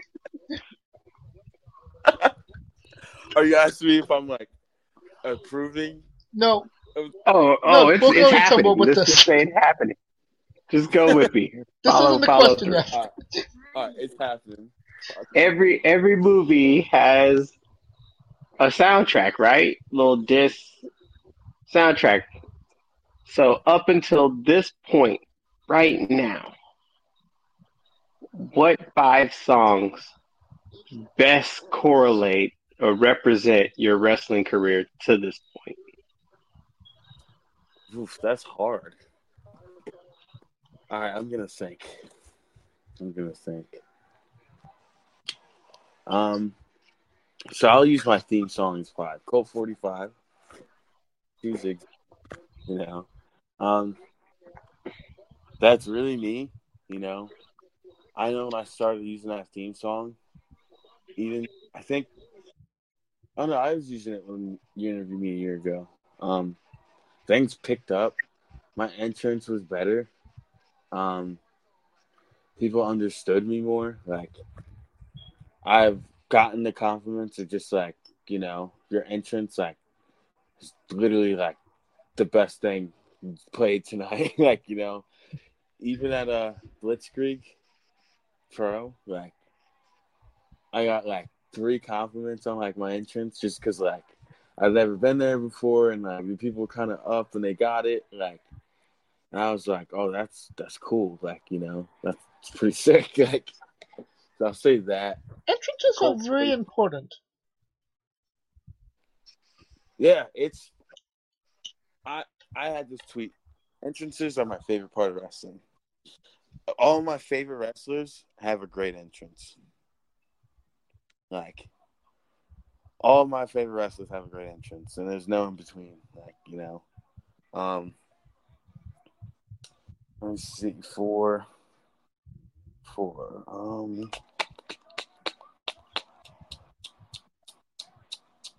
damn, I'm trying to think, man. I'm trying to think. Dang. Right. Don't even trip, up- man. Let it let up- it breathe. Let it let it breathe. This is We- yeah, It's not a it's not an instant because I know, especially when it like you have the songs in your head, and then all of a sudden you're like, "What the?" Yeah, the songs I'm thinking of, they don't they don't correlate to my wrestling. song. I reached for Colt 45. Like I literally was like, I mean, you know, um, Hey, the best resembles you. I Yeah. mean, you as the wrestler. Yeah, um, I mean, that's pretty much what it is. Best represents you. um. You know what? You know what I'm about to do? I'm gonna go to my playlist there you go. and look at the and look at the music that I've. That's what I'm talking about. That's what I'm talking about. See, that's what I'm talking about. Take notes, people. I asked this question. Oh no, I had people like, what was it? Mike Law. We asked Mike Law. He was like, he came back and was like, "Yo, can I change it?" Like, This is the question named after Mike Law because it Yeah, broke Mike Law, yeah. Uh, except for except for uh, the only time we didn't say Mike Law was when we interviewed Griffin McCoy because him and Mike Law. Were, That's fun. That's so funny. All right, I'm looking.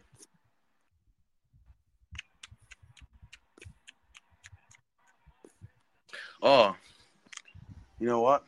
We'll say the centerfold. okay, Okay, You know, Jim man. that's two. that's two. Got three more. Um.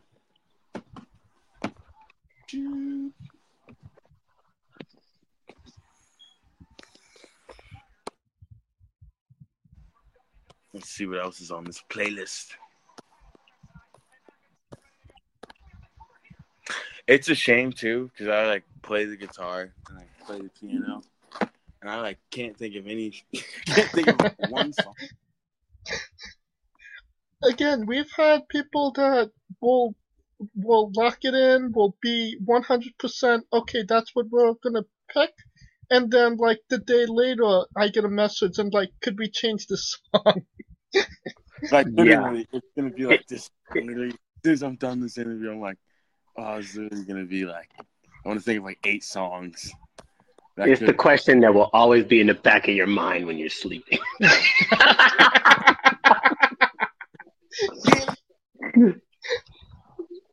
like, Um, did I pick the right track? oh, Smash Mouth's All Star, Oh, All right. that's a first. I like that. Yeah. right? Right there. All right. My next three got to be bangers. All right. All Star for obvious reasons. Like, hey, now you're a rock star. I'm a rock star, you know.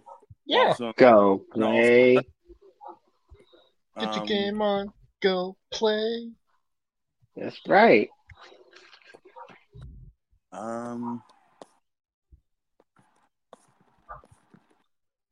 That's three, I believe. oh, oh, this is gonna probably be corny to some people, but here to show the world Ah. All right. that I'm just looking at my playlist.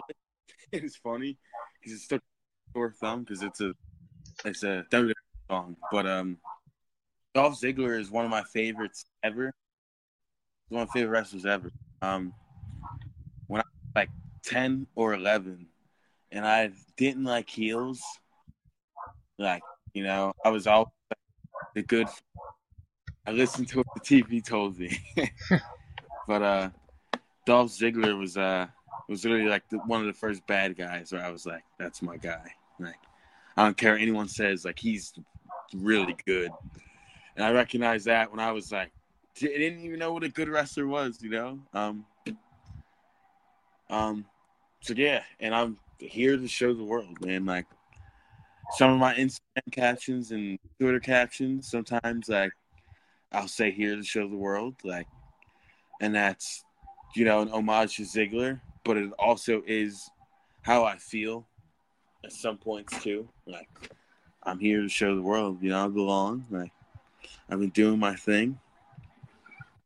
That's a good one. That's a good one. Um, I think that's the first time we've had a WWE theme in the Colossal. Yeah, that's the first Right. time we had a WWE theme. Yeah, yeah, That's but it Um, fits with him. So yeah. damn. I just lost the one I had too. It was a really good one. Oh. Hold up. It was definitely in this playlist.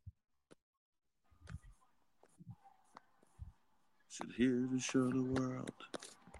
Um.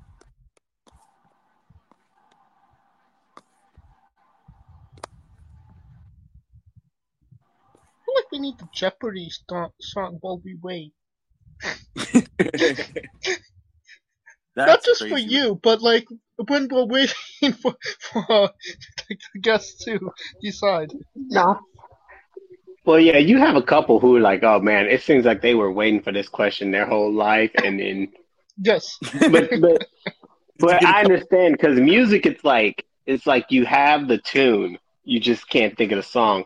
Because naturally, me, if I have a song that I like and I can't think the name of it, I will literally spend months and weeks being a freaking psychopath trying to find that song. That's the first second song I named the J. Geils Band song. I heard that song while snowboarding, but I've heard it my whole life. Right. My whole life. I didn't know the name of that song, but when I heard it snowboarding, for some reason, it just it captivated my soul. I was like, my blood runs cold. Your memory has just been sold. The angel is a centerfold. And I was like, I was texting my friends like, yeah, what's that song that goes na na na na na na na? na?" They were like, "What? Like every song?" I texted Dom, I texted Charlie Tiger, um, and then they made they proceeded to make fun of me for it. Like, ask us what song had na na na na na na. I was like, "Geez, I, you know, there's no other songs have that." Yeah. Um.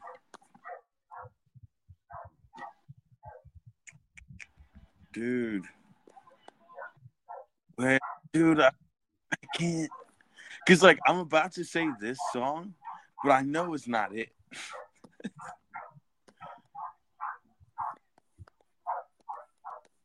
I mean, you could That sounds like me. it. Yeah, you could out. So, yeah, because we've had people lock it in and change it. Yeah. So we got you. So I'll say this.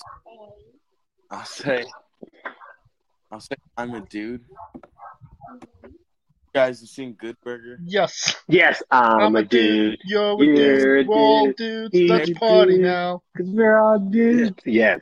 So I like people, you know, said I always looked like it, sound like or whatever. There's a song at the end of the movie by Less Than Jake. I don't know if you guys have heard about Less Than Jake. They're a s- they're a ska band, but they fit perfectly for like the beach ed kind of vibe. And it's a song, and it's like, and it's pretty fast. Imagine like Sami Zayn theme song, Okay. Yes. Yes. but not like theme song, like that type of like. Dun, dun, dun. Oh like- yeah. and it's like I'm a dude, he's a dude, she's a dude, we're all dudes. We're all dudes. Hey. Yeah. Oh, So it's like a good tune. I was actually thinking about, I was like gonna use that as a theme song one time, but I also was like, I don't want people to like, I want people to think I'm too goofy, and I don't want people to just like, I don't want them to necessarily call me like Ed. If that makes any sense. Because even though that song is not like, it's like a real song, but it's like if you know, yeah, if you know like I would you probably know, think it was from the no. Good, good Burgers. What'd you say? I would probably, you know, say it's the Good Burger song. Yeah, yeah, Yeah. So I'm glad I'm using Colt 45.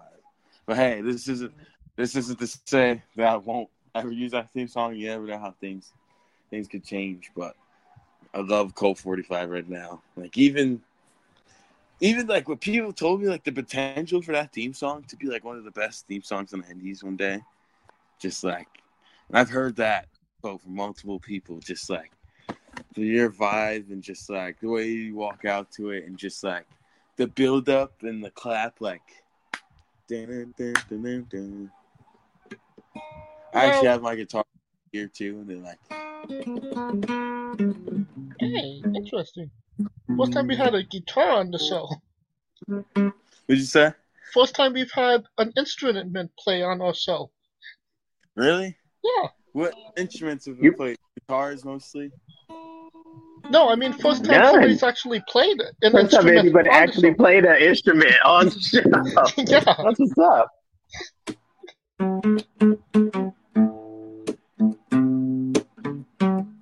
Yeah, it's uh it's something, man. Music's great. Um even with wrestling, I didn't realize like I realized it, but when you got into wrestling, it's confirmed. I'm like, yeah, your entrance and your entrance music is like the most important part. Like even Young Dumb and Broke's theme song. Like, you know how mad I am that I couldn't use that for my theme song as long as time. when I wasn't I was like, damn, like that gets so that gets the place bumping. Now that I have a theme song that does the job that gets it super pumping, like people actually get up and like so before I was using stunting like my daddy, which is one of my favorite songs. I think it fits me, but it, it doesn't in a wrestling setting and with what you know about me, I guess. Like it fits like my walk, but it doesn't like get people like hype and it doesn't like introduce people into my character, if that makes any sense. Yes. No, I completely understand what you mean. Um but yeah. I'd say those are those are five songs as of right now. I'm sure I'm literally gonna change those and like you know. This means absolutely nothing, but do you lock it in? Do I what? Do you lock it in? Lock it in. All right, we're locked in until you decide to change it. Card subject to change at Card the sub- bottom of time. Right? yes. Oh, do I oh do you mean like are these songs like locked in? Yes. Yes, they do you- are. Alright, these are for now, but I'm sure they'll change. No, uh, no, you kind of fill in the blanks for me on this part. Somebody tried offer to buy your socks on Instagram. yes. Could you tell us about that?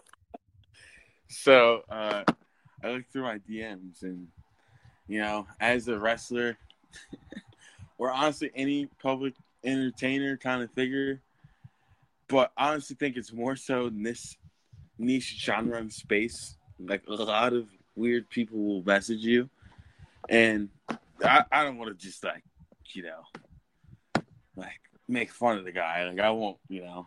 Um, but even the dude, I looked at his profile. He had like 11k followers. Like he had a big following, and like made music and like released music. And then yeah, and then he messages me that, and then it's like, you know, and I'm like, ew, you know, and I'm like, and not to even judge on what people, you know, on what floats your boat, like, you know, but it definitely was like, it's not what I expected to wake up to that day, like, Was it? you know. Did you get like an, a number, or was it just? Or no, you, I, I did. He just left it on red. That's what he did. No, he he hit me back with like question mark question mark, and I jokingly hit him back with like I think he said like 150 or something. You know, I was like 150 for the pair of socks or whatever, and then he proceeds to be weird, and it's like, yo, most people pay like 50 bucks or whatever, and then like, oh my god! I tell they're on your feet, you know, I'm like, oh, dude, I'm like, never mind. like I wasn't like probably going to anyway, to be honest, because like, you know, I was kind of like, it, it's it's an out there thing. but then I was like, when he messaged that, I was like, all right, this guy is hilarious. I mean, if he was offering you like a substantial amount of money, I could, you know, I would teeter totter, but fifty bucks now. You could have the socks, but like, it was even the dude was like, would you come to Jersey? And like the next time you're in Jersey, because he saw my account and he assumed I was in Jersey because of the wrestling. And I was like, yeah, nah, man.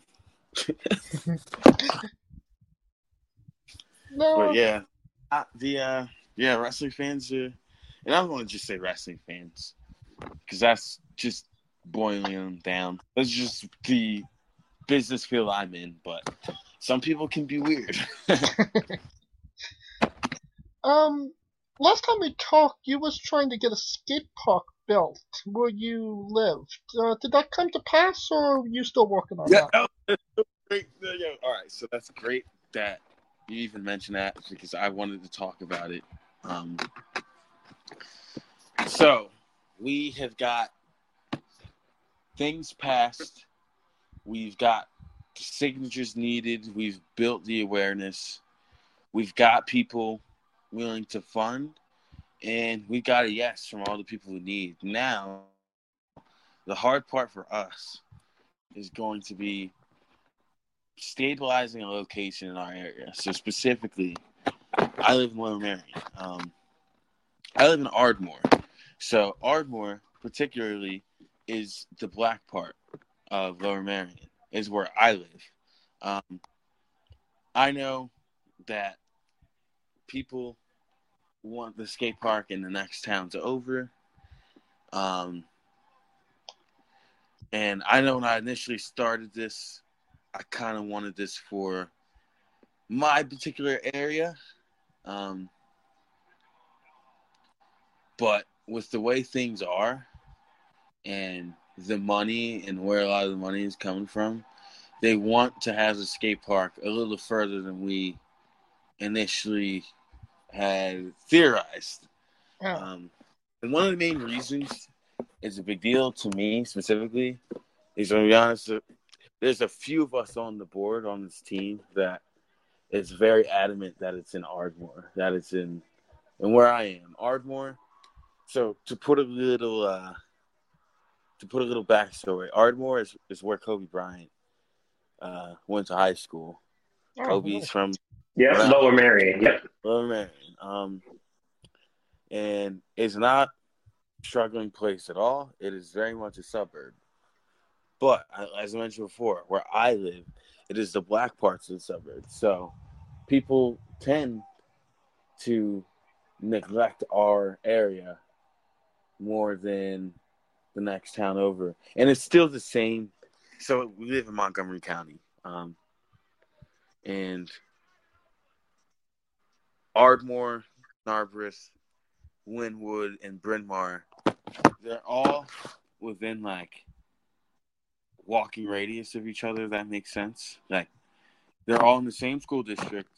Um, the, the kids all go to the same school. They all know the same people. Um, it's just Ardmore is predominantly black. Um, and they're starting to actually like, like you know, fix Ardmore up in places that it was neglected before. Um, and like I said, this is it's a suburb, so it's not like a hood, and it's not it's not like a struggling place at all. But if you do go to the next towns over, you will notice like a major difference in just like you know, and just how everything is and everything's built.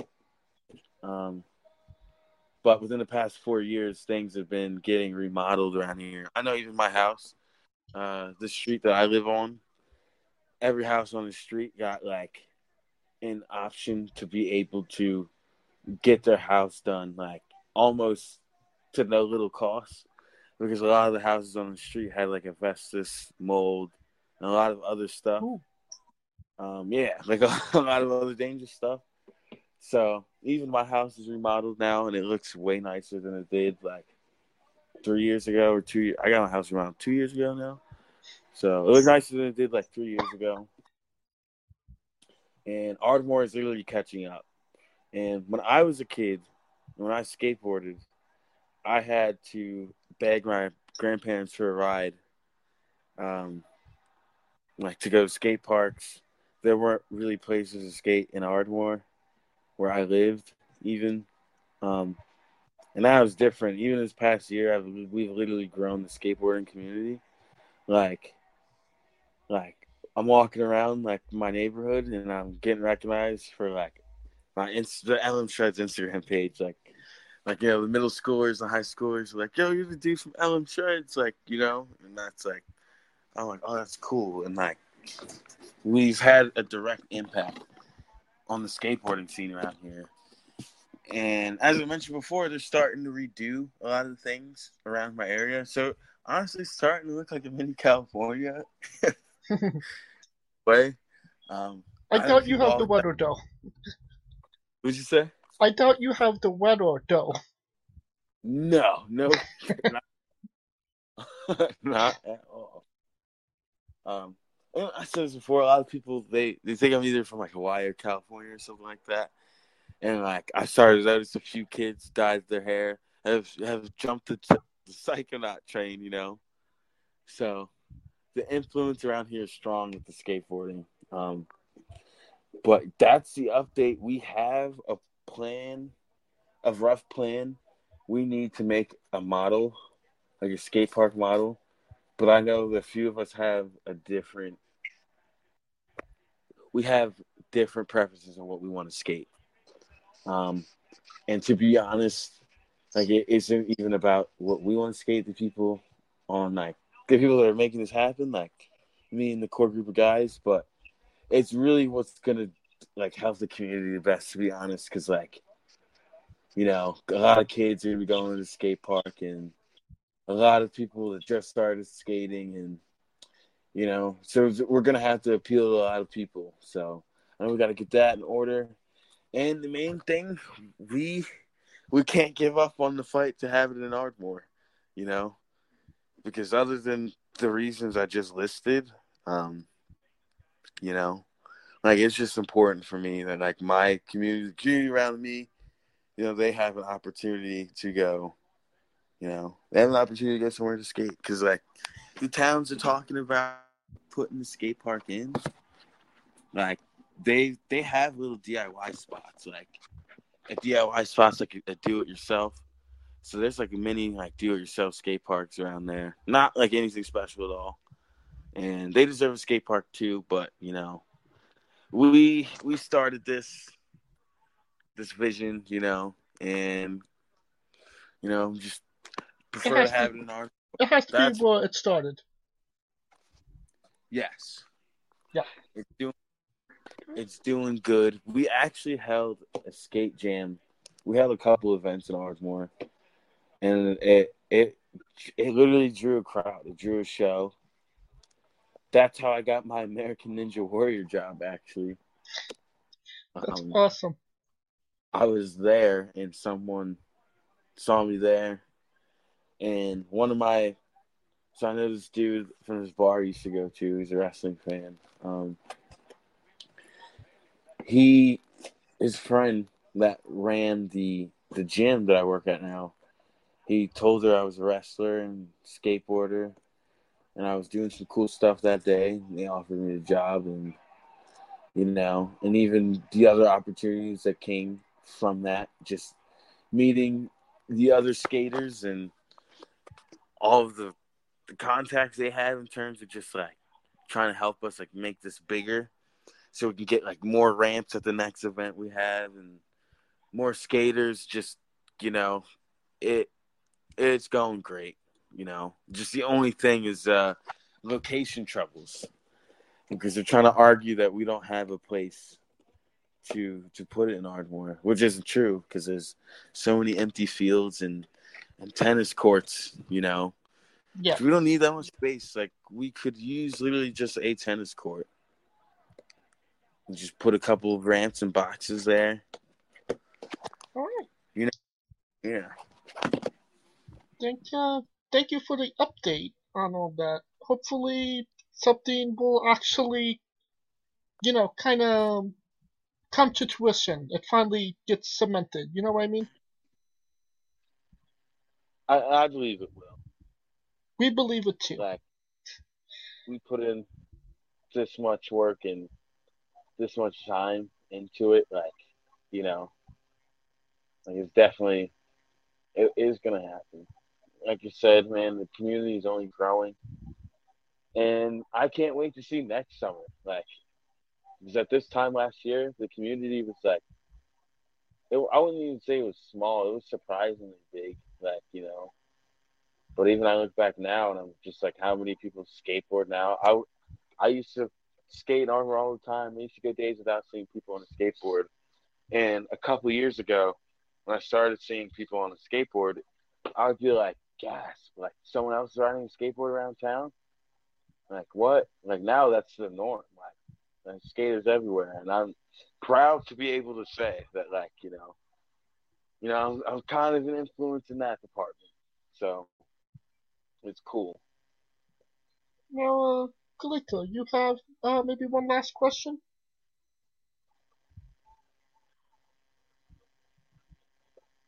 I'm trying to think because I remember we talked about his grandma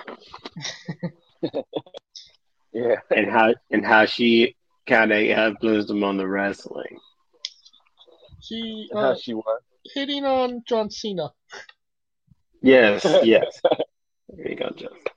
Chase Johnson. I'm trying to remember because I remember I talked about my grandma and she passed, and I'm not. I'm pretty sure yours is still alive, correct? Yes, she's still So- she's still Still kicking. So when she found her thoughts when she found out you wrestled Two Cold Scorpio. My grandparents aren't even loop like like that, to be honest. Um, they get it, but they don't. Like my grandfather might have Flash Funk Two Cold Scorpio is, but like I'll tell them accomplishment. They're they're just like we already know you're great. Like you know, we're just waiting for you to get on TV. is what I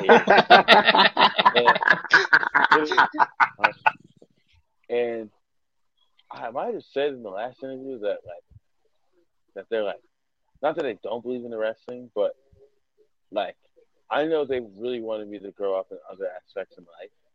Like literally just like and they like I said, they weren't gonna force me, never do anything. They still supported me. And still the best grandparents, you know, anyone can ask for. But even this summer when I noticed that I just took the initiative to like, you know, and these jobs I got, literally, like I didn't apply. Like they kind of just fell in my lap, and I'm glad that I was doing what I was doing before, like my summer, because I was literally just living my life, doing what I had to do, um, and having fun, and like getting the kid out of my system. You know, there's a- like I, I went through a lot as a kid, and as happy as I was as a kid, because you don't even you don't realize how how messed up things kind of are. I missed out on a lot. So I remember when I graduated high school, I was just skating, you know, having fun, just doing me. And this past year, this past summer, um, just grew up like like a lot. definitely still a kid. Uh, definitely still immature in some ways, but even just like like me not being home at like any point of the day, like being busy every single like every single day, like doing something every single day to like further my life in every possible aspect, not just in wrestling. That's like they're proud of that more than anything. And now now they're like, we can't wait to see you on TV because like they see you working super hard, not just hard at what I want. Like if that makes any sense. Um, but just hard for everything for everyone, you know. Yeah. Even just being able to like, and my grandparents they kind of reject my help.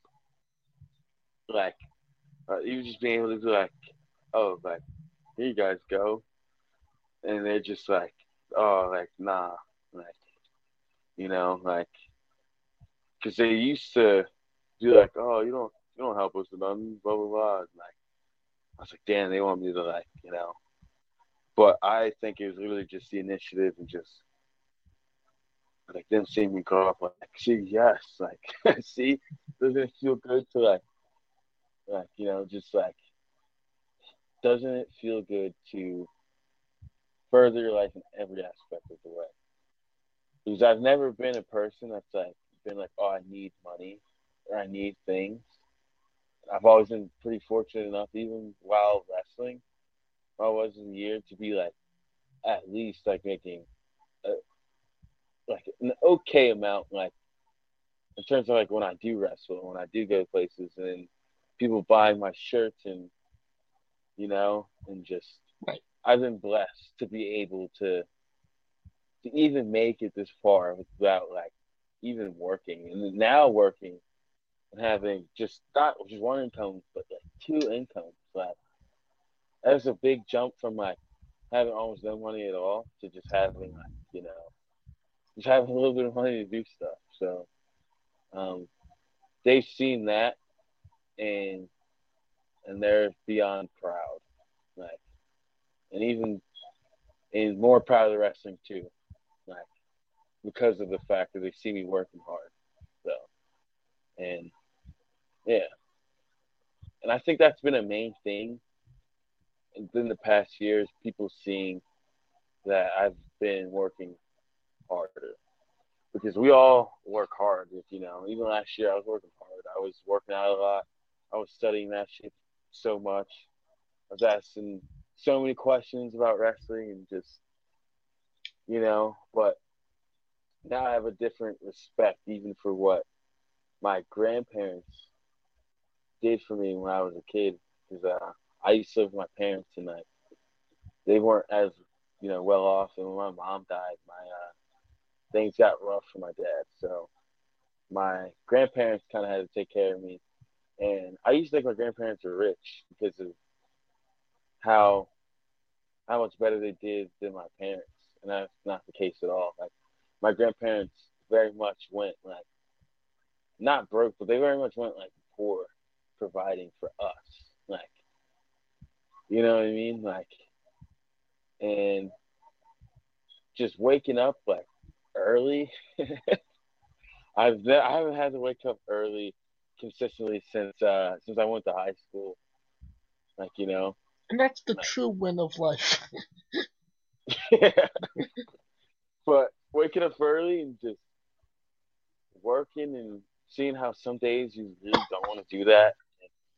And, dude, my grandparents, like, my grandmother doesn't do taxing taxing work now, but she should not have to work now. She takes care of older people, but she's older herself, and she's actually like she deals with an immune uh, immune system. I think it's lupus and something else. She has like a terminal cough, and I I don't even understand how she how she does it. Because like we all tell her like you know she's probably not working. you know I don't think anyone in this house would be upset if uh if well there's me my younger brother my younger sister. My younger sister's the youngest. She's about to turn 18 but I don't think any of us would have an issue if my, my grandmother was like yeah you're gonna have to fend for yourself buddy. Like you know is to see how much she puts on the table and my grandfather I think I said this last night. He was the nicest guy ever. I've never heard a curse in my life. Like, that's not a lie. like, like it's not a lie at all. Like, never, never heard him curse in my life. Never heard him yell at my grandmother. My grandmother, on the other hand, yeah, but, no. My grandfather, no. Um, so yeah, I know it feels. For me, it feels like good to finally and I'm talking as if they didn't have that approval and they weren't proud of the wrestling and all that.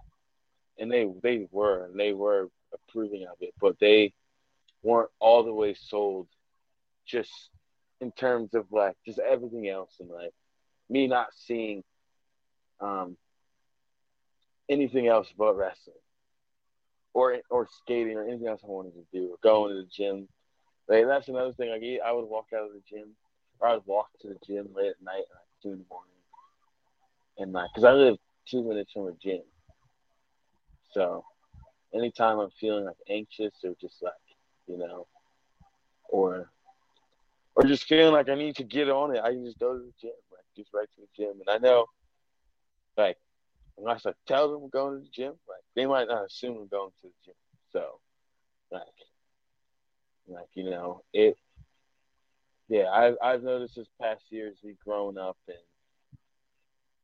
and even with the wrestling, like they've noticed something gone just like more and more and like and yeah, like like I know they're proud and like even AEW, they've watched AEW a few times and uh I think it was like Dante Martin versus uh somebody. My grandmother literally saw Dante Martin. She goes, she goes, that ought to be you right there.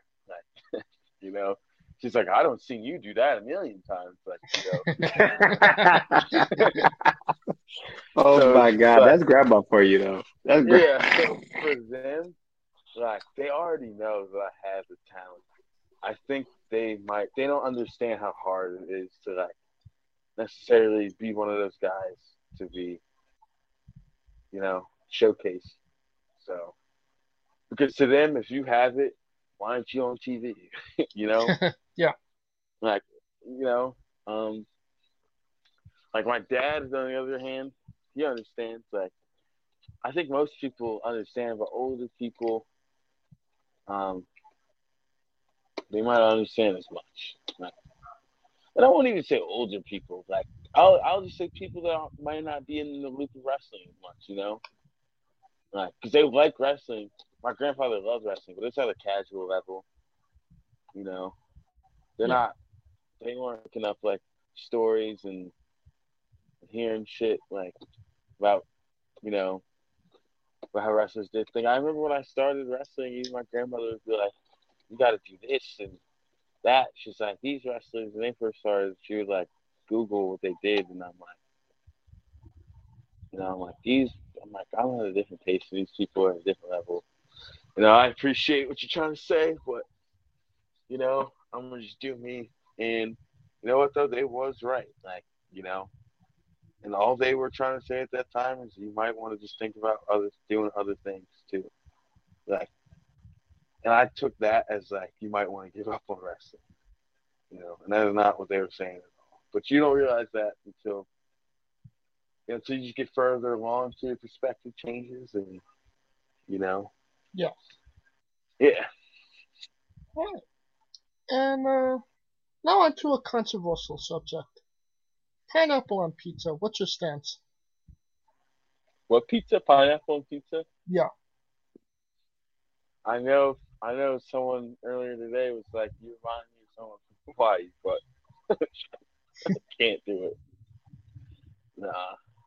No pizza with pineapple on it. I I'm not even gonna lie. I get made fun of now because I only like cheese pizza as of this moment. I mean, I had a plain pizza earlier today, so so I'm in the same boat. I had plain. I really had plain pizza before this interview. I had two slices of Bella Italia. I had one So- single slice. Yeah, these are huge slices too. Uh, what's your spirit Pokemon? Oof, I'm not too well versed in my Pokemon knowledge, but I'll say Charmander. I I know I know what a Charmander is. All right.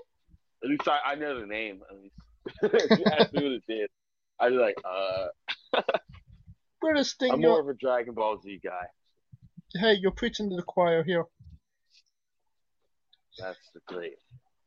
Uh, weirdest thing you'll ever be asked on a wrestling podcast. Would you ever consider wrestling a rock? Not Dwayne Johnson, not the country, an actual rock. It depends. It really depends on what point in my career I'm at, what show, much you getting paid. Because, like, if I did at this point and it went viral, it could help me. It could hinder you in some ways, but at the end of the day, if you're good, you're good. So I think it could help me. But eh, you, then again, you never know, you know. Um, I know Jim Cornette would be talking about me. he, he would. He'd be like, "This old psychedelic psychonaut wrestled a rock, not the rock, a rock." So, um, I'll say yes. If you're asking this moment in time, if it's on like a show that uh, seems fit for me to wrestle a rock, you know, I'd do it. Just for context, there's this wrestler named Psycho Mike that wrestled an actual rock, which was dubbed a Tungsten Man match, an Iron Man match that lasted for two whole weeks. Wow. Yes. Like, was it filmed? Is there any footage of this match? Yes, there is footage. Uh, it it Is was it a continuous two minutes? uh, well, it was two fifteen. It's two two weeks. It was two weeks. He wrestled the actual rock for like over fifteen minutes on the actual viewing part of it, and then like two weeks later, the the. It's definitely something you have to see to believe. Pretty much, yes. Yeah. You you will definitely need to cop this in your wrestling archive. You know what? I, I just I looked it up on YouTube right at this moment. You should be able to find it, but if you can't, I'll send it to you. um, Just so I don't forget. Because that sounds great. we love Tracy Smothers on this show. Um, do you know the acronym for Doug? Dog, like No, Doug. Thuganomics. oh fuck. Like T H U G. Yes. Oh, like the acronym, like what is that? No, Tracy. What's, what's the acronym? T is for terrible, H is for hell, U is for ugly, and G is for jail. Cause a Doug can't spell.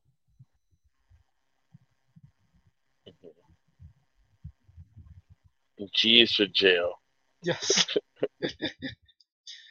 now, uh, well, once So, again, okay. Was that a Tracy Smothers? that was a Tracy Smothers classic right there. Yeah, that's uh. Yeah, I remember. More of a southern thing than anything. But Yeah. no, it's not a southern thing. He was Italian. Don't let anybody tell you that differently. the Italian, the Southern Italian. Now, it is once again time for that segment Kristian Robinson's Bizarre Adventure. You're a wrestler that goes up and down the roads, and weird, crazy, and bizarre things are bound to happen. Can you tell us a road story that fits that description? Um, I, I know I do. I want to figure out which one. and I want to tell because there's so every interview I ever do, I end up telling one, and as soon as it's over, I'm like, oh my god, why didn't I tell that one? Why didn't I tell that one? Um, but I'll start it off light just so I can like brainstorm and like and think of some other stuff while even telling this one. But so we're going to Atlanta. This is November of last year. Um, we get to Atlanta. We are wrestling at AWE the next day. So we get there. We got a hotel booked for us. We're in this nice hotel. Um, and we're at like like the center mecca of Atlanta. So I don't remember exactly where. That's kind of messed up, but um, like really walk out of the hotel, it's popped. There's bars, there's there's restaurants, there's everything. So me and the boys, it's me, Pat, Patch Ellis, um, Griffin, and Charlie. Um, we are going to get something to eat. I ordered nachos. So, so to put in perspective, these nachos, they cost like eleven bucks. So I'm thinking I'm paying for like nachos for me, like you know, like the standard size of nachos. But Yeah.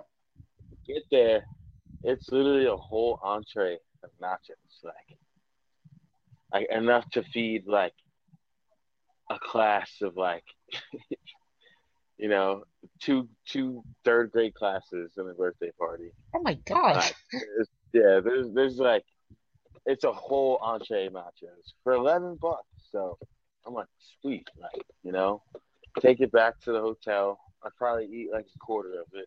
I'm, sh- I'm sharing the nachos. Uh, my TV just like fell, but like was saved by my pillow. That is so lucky. That is so lucky. All right. Sorry about that. Can you hear me? Oh shit. You're fine. Oh. Um. So I get these nachos. I'm sharing them. You know. Um. I'm going to throw them out because, like, after a little bit, I'm like, I'm too hungry, obviously. And Charlie's like, oh no, there's no trash can. Just put it in the freezer. There's a refrigerator. So I'm like, all right, yeah, there's a trash can, you know. So I put the nachos in the fridge, like in the hotel fridge, and in the morning the next day, we're cleaning out. Like we're about to check out of the hotel. I take the nachos out and I'm about to like throw them away. And Charlie's like, "What are you doing?" And it's like, uh, "To find the trash cans where he's out." And he's like, "Nah, that's all right." And I'm like, assuming he's gonna take care of them, and he just like proceeds to start eating cold nachos. Oh. what the? So I'm glad he has the same reaction as me. Oh my goodness, your stomach's on another planet eating. Oh, What the? I, I couldn't even know my stomach now. cold no. And like, I'm, you know, I'm not gonna judge him. Yeah, I've seen weirder, and it really, according to other people, there's a few people. Actually, no, there's only one person that I met, and we were with her. I mentioned this, and like she was like, "Oh no, I eat cold nachos too," and I was like, "All right." That's the only other person I met though. Or no, it's the only other person I know that'll do that. Um, Hmm. but yeah, he proceeds to do that. And mind you, this is before we got to wrestle. Like, Charlie's in a tag team title match that night. Like, he's defending his titles. Like, it's a big night. Like, you know. So I'm just like, damn, you're really just going to just like eat all them cold ass nachos. Like, all that cheese beans.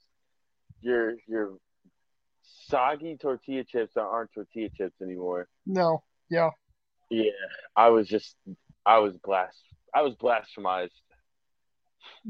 I had to make up a new word, dude. I, yeah, I couldn't.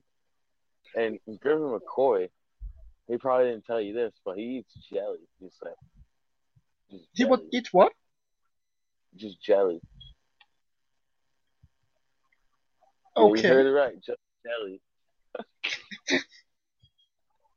like you'll just take a scoop of jelly. You know some people eat peanut butter by itself. Yes. Yes. Peanut butter is not weird. I I take scoops of peanut butter occasionally. Yeah, jelly. But I can see jelly. I can see jelly. you you would take a scoop of jelly. Bro, before, like when I was younger, peanut butter and jelly was not my thing. I would just eat a jelly sandwich. So me scooping Oh, a thing of jelly was not my thing. Was was oh, was Oh, right. within my That's- wheelhouse. Well, that's better than I just scoop of jelly, but a jelly sandwich. I, I can't. I I can't talk. Like when I was like when I was a kid and we were super poor, we used to make syrup sandwiches. Oh yeah, syrup sandwiches, sugar sandwiches. I have a son that eats like sour cream straight out the damn thing. So to me, nothing surprises me anymore. like, like, you know, nothing fucking surprises me anymore. That's unheard of. Yeah, Like- Tiger also thinks that Greek yogurt is the same as sour cream. They are not the same. No, they are not. they are. They are not the same. They're definitely not the same. Um, but I'm all right. Give me 30 seconds to brainstorm one more good story. If not, I have one that I can't tell. But I, I really want it to be. I really want. There's so many good things. Like, there's so many things I can't. There's so many stories I can't tell here. But there's so many. To protect the innocent. stories. Yeah, to protect. You know, I We ain't no but, like, you snitches. know, yeah, I, yeah, I got people too. Like, it's not even me, but you know, um, um,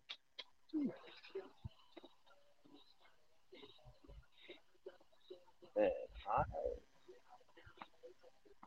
can't think of too many. I hey, all I know is those young. Anytime me and young Dylan are doing long drives, and we're playing Uno in the car, and we're just doing whatever, you know, like it is literally always like just like A vibe. yeah, like it is always like the best time. Just like There's always a story Upset. with those guys.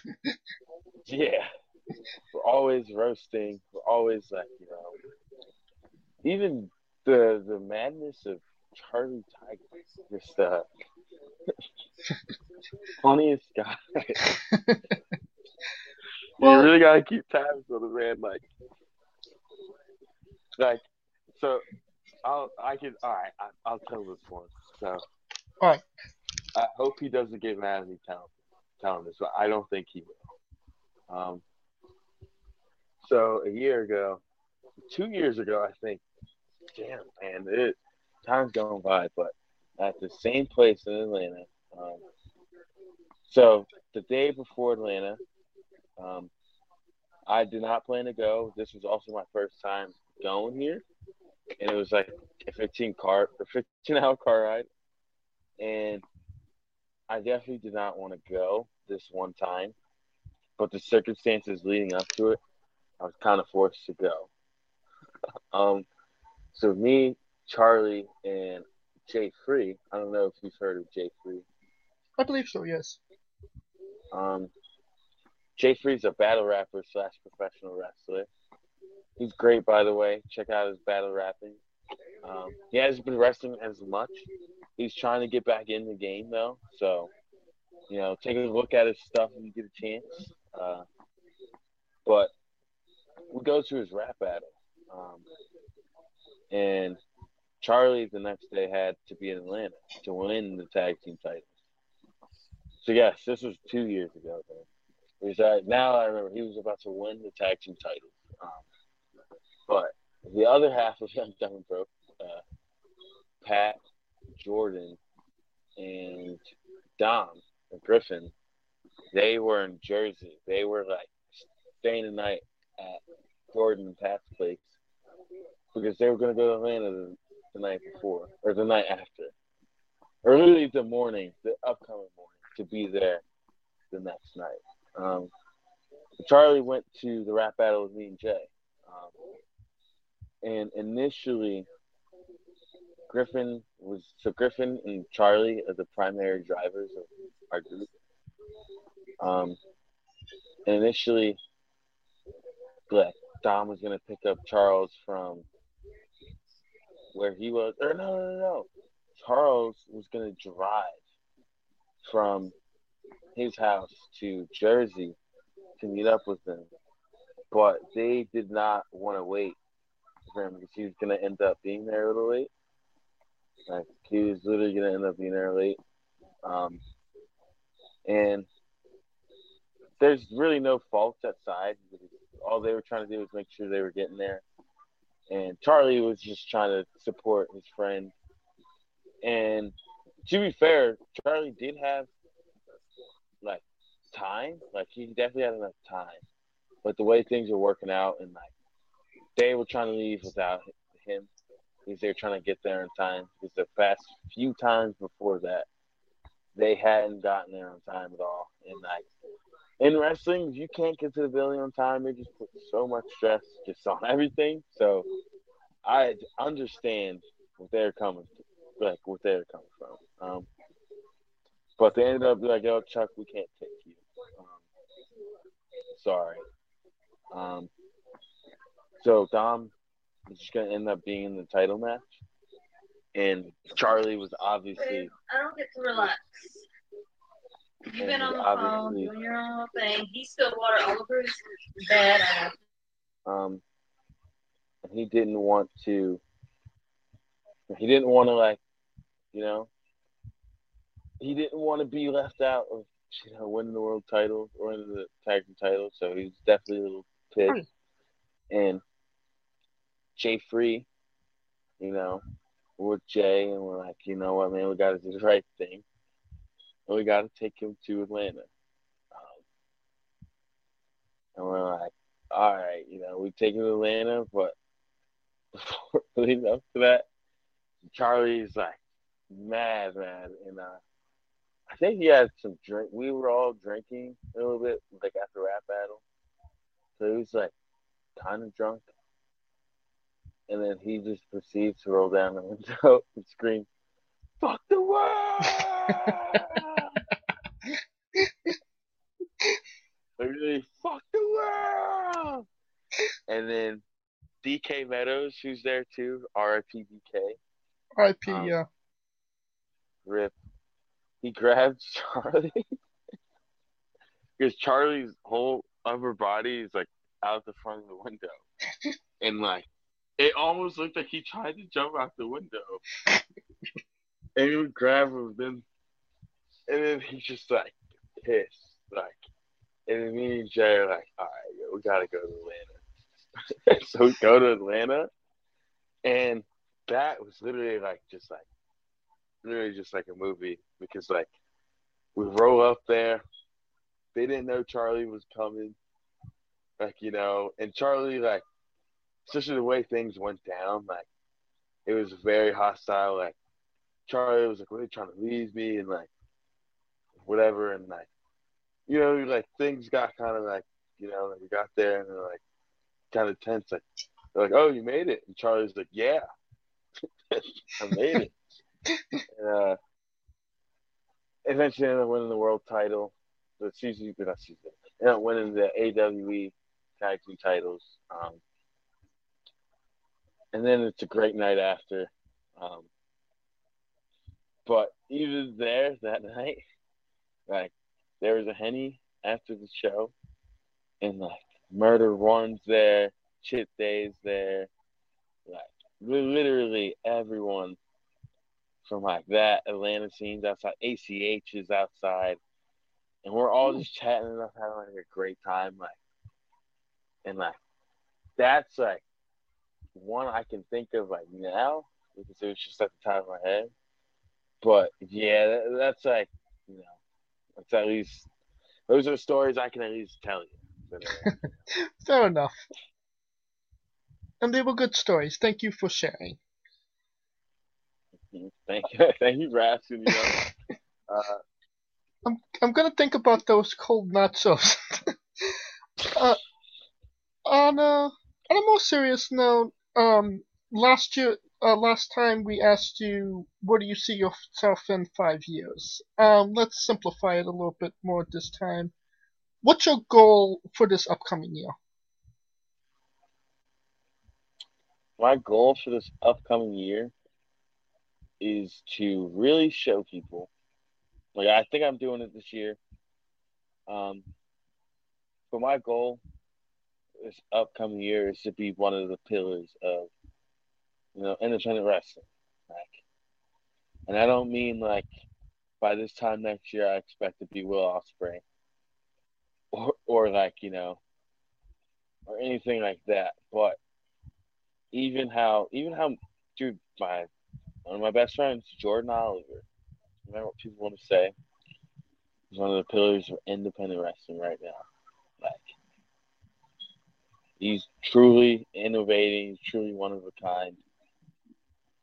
And people feel you know, people feel everything he's doing right now. And you know? Yeah. I could say that I want to do that exact same. I want to do the exact same thing. I want people to know, like when I step in that ring, you know, you Yeah. get 110 percent. What you see, you know, people play gimmicks. I don't play gimmicks, you know. Just me. And yeah, I think within the next year, that's really my main goal. To put anything, I guess, tangible on it, I'll say, you know, I've yet to win a title yet in wrestling. Oh, Um, yeah, right. how'd that happen? Selfishly, I don't know. We'll see though. Um, selfishly, I mean, wrestlers will be the first people to tell you this, but that, none of that means anything. Just because you don't win anything within whatever doesn't mean you're not doing your thing. But I will say it. It is nice, even when I saw Charlie and Pat with titles around their shoulders, and I'm like, that it feels good for me to even see them have titles. on their shoulders. Like you know. Yeah.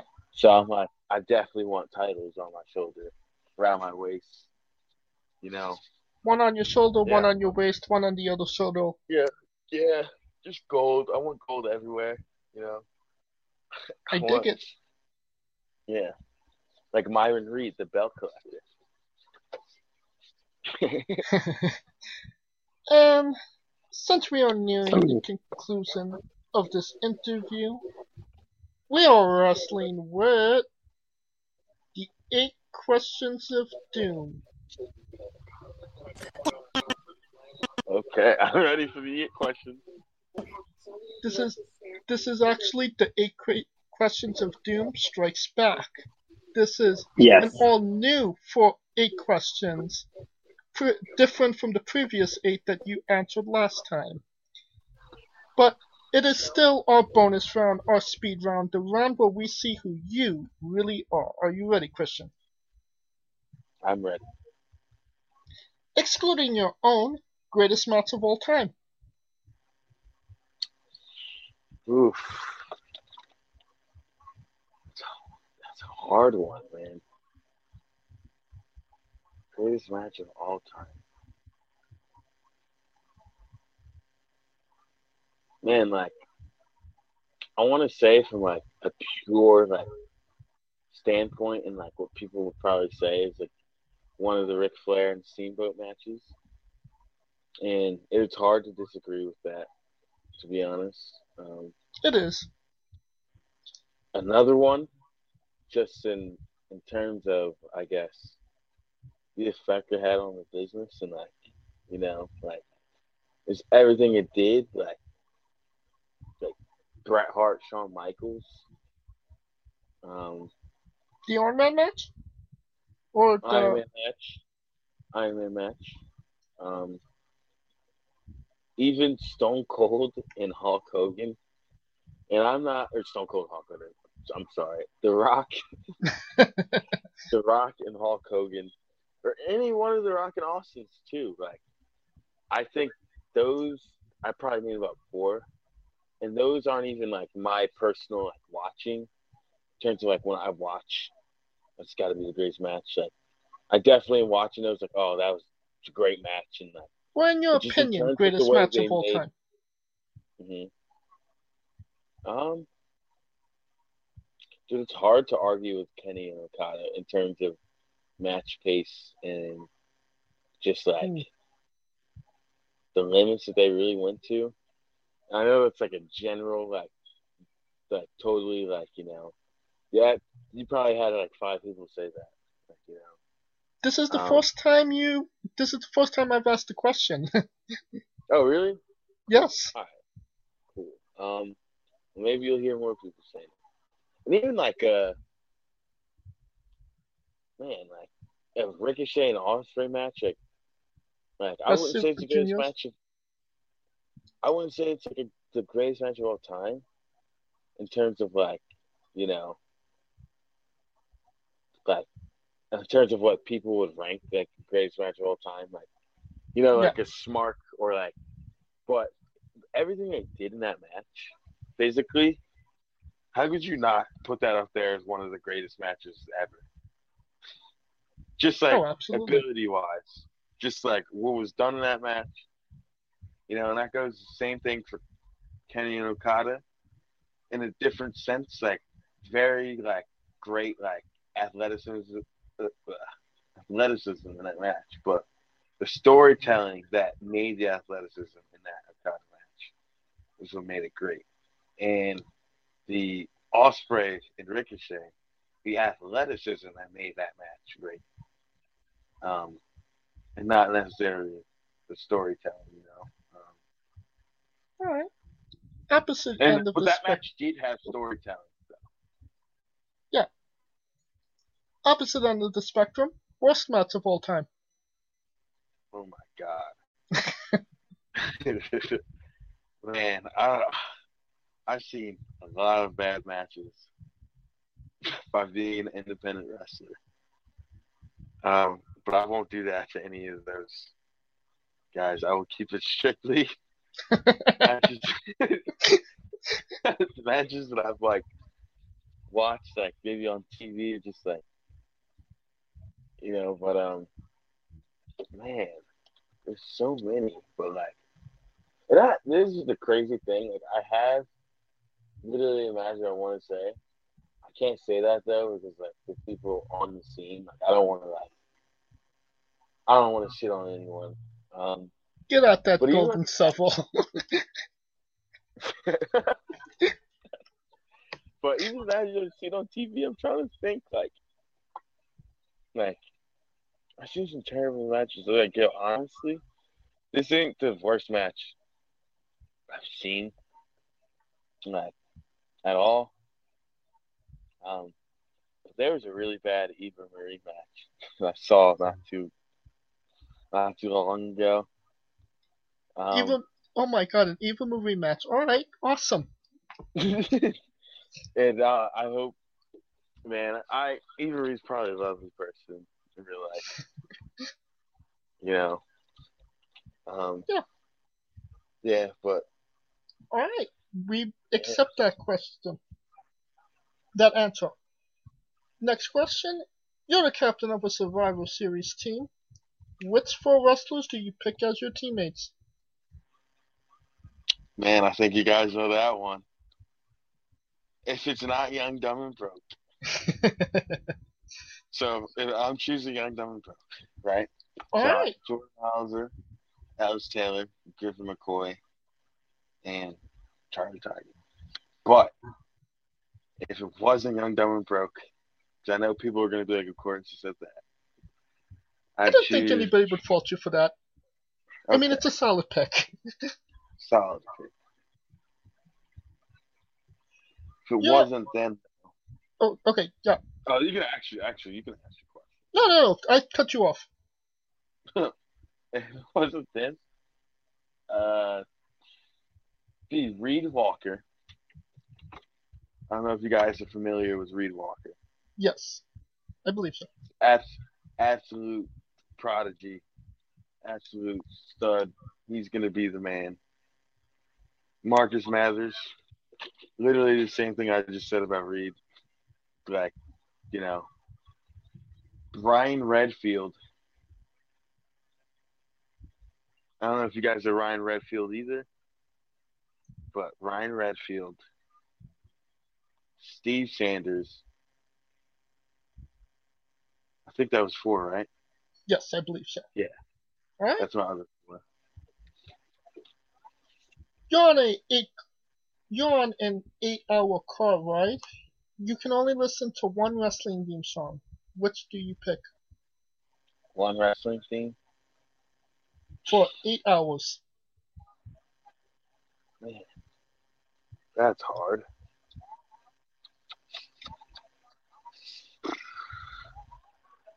I want to say. So, can it be a mashup of two theme songs? Sure, why not? You know, like there's wrestling mashups. There's this one on YouTube. It's a Christian theme song in Shinsuke Nakamura's. It is Which- the most beautiful piece of music ever. Which it's like Christian theme? Unless the you're on your own. the 2005 version. Oh, um, just close your eyes by but Just close your eyes, but but Waterproof the Yes. Um. And Shinsuke's theme song, "The Rising Sun." They mashed the song together, and it just sounds like a real song. Like, just the the key of both of the songs, and like how in sync one part is to another. Like, it's like a perfect like, you know, I could listen to that for eight hours. I Uh, probably have listened to that for eight hours. I'm gonna have to Google that. That sounds really interesting. Yes, it's, great song. Is Chris Jericho a Canadian from Canada or an American from Canada? Are you asking? Is this like a. He's so I believe he was born in New York, right? Yes. But he's a Canadian. He'll tell you he's a Canadian. Is say? He'll tell you he's Canadian, but technically born in America. But in your opinion, is he a Canadian from Canada or an American from Canada? I I'd say he's a Canadian from Canada because you know he might not have been born in Canada. If he spent a majority of his youth in a place, that's where you're from. That to me, like if you spent, like if you moved, like let's say you lived in, let's say you lived in like California until you were like eight years old, but then like you moved to Philly when you're eight, and now you're like you're like 20 years old and they ask you where you're from, I I think you're from Philly. Like just being honest, like you know, Yeah. but um, yeah, but I'm sure some people think differently. You know, but I think wherever you spent the majority of your formative, especially those younger years, like I think that's where you're from. Connecticut is in the New England region. WWE headquarters is located in Stamford. What is the average weight of an African elephant? Of an of an African elephant. Yes. What the hell? Yeah, I thought for a second I thought you asked me like a question recorded like like you know how WWE got like they're like super black now. I'm like, what is their like average? I don't know, man. Let's say three. Let's say three percent. That is the correct answer. Wow. Finish the sentence. People are fake. Wrestling is. Real. Yeah. And the last question, the main event, the thing everybody wants to know, as always, since the last time we've spoken. Have you ever had a conversation with a stranger in a supermarket about Darby Allin? Oh, you did ask me this last time. No, I haven't, but I feel like I I feel like I had I feel like I will. I haven't. Like, And that is also the correct answer. Never changes. it never I feel like changes one day I will. I got to see, I got to see you live yesterday, which is great. I've actually like, met you know, him. So, yeah. That's great. I've uh, He's even never heard anyone speak of Darby Allin.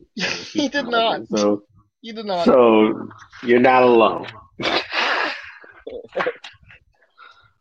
And that will conclude this interview. Thank you so much for coming on and speaking to us once again, Kristian. no problem. Like I said, uh, a lot of wrestlers. I actually didn't. So a lot of wrestlers don't like doing podcasts. You know, but I love doing podcasts. I love any chance I have an opportunity to tell my story, or just help people out, and, and people help me out. Like it's it it means something to me because you know a lot of wrestlers will tell you I don't like doing podcasts. The people you know we've only got like this amount of listeners, and I've already done this many podcasts. And, I'll say is, man, you never know who's listening. Different audiences are different audiences, and you can never get better at explaining your story. Um, and you guys interviewed me when not a lot of people were trying to interview me, you know. Um, like, I could be The Rock, main event in WrestleMania and movies or whatever. You guys can hit me up and I'll still do your interview, no matter what point in my career I'm at, you know. And, and that just goes back even to last year. Like, you know, you guys really believed in me. You guys wanted me on your show. And especially at that point, a lot less people are showing you how how much they believe in you and how special how special they are. I'll always remember who the first people, some of the first people were. So, you know, you guys hold a special place in my heart when it comes to the podcasting. You know, um, so Thank you. again, thank you. Thank you so much for that. And, you know, we, what, it was one year ago we started doing interviews. Um, we were not a proven commodity back then. Um, you know, you just saw a DM from a stranger and you took a chance on us. And I highly doubt we would be where we are without Kristian Robertson taking a chance on us. So, from all of us at Wrestling with Entertainment, I I absolutely thank you so much for taking that chance on us, talking with us, and one year later, continuing to talk to us. Of course, man. Like, you know, Oh, like yeah, I said, man. thank you guys too. Like, you guys, like, it takes a while to realize it, but you guys are doing your thing too. Like, you guys are just as important as, you know, as us. You know, if we can't get out there to explain who we are, and if people can't connect with us any further than what we show them, then like that kind of limits us. You know, all I know is I love wrestling, and I got into every wrestler who I ever loved much more when I got to know who they were. So, That so was thank you great. guys. That was very Yeah. poetic. That was that's Oh, an yeah. awesome way to to say that.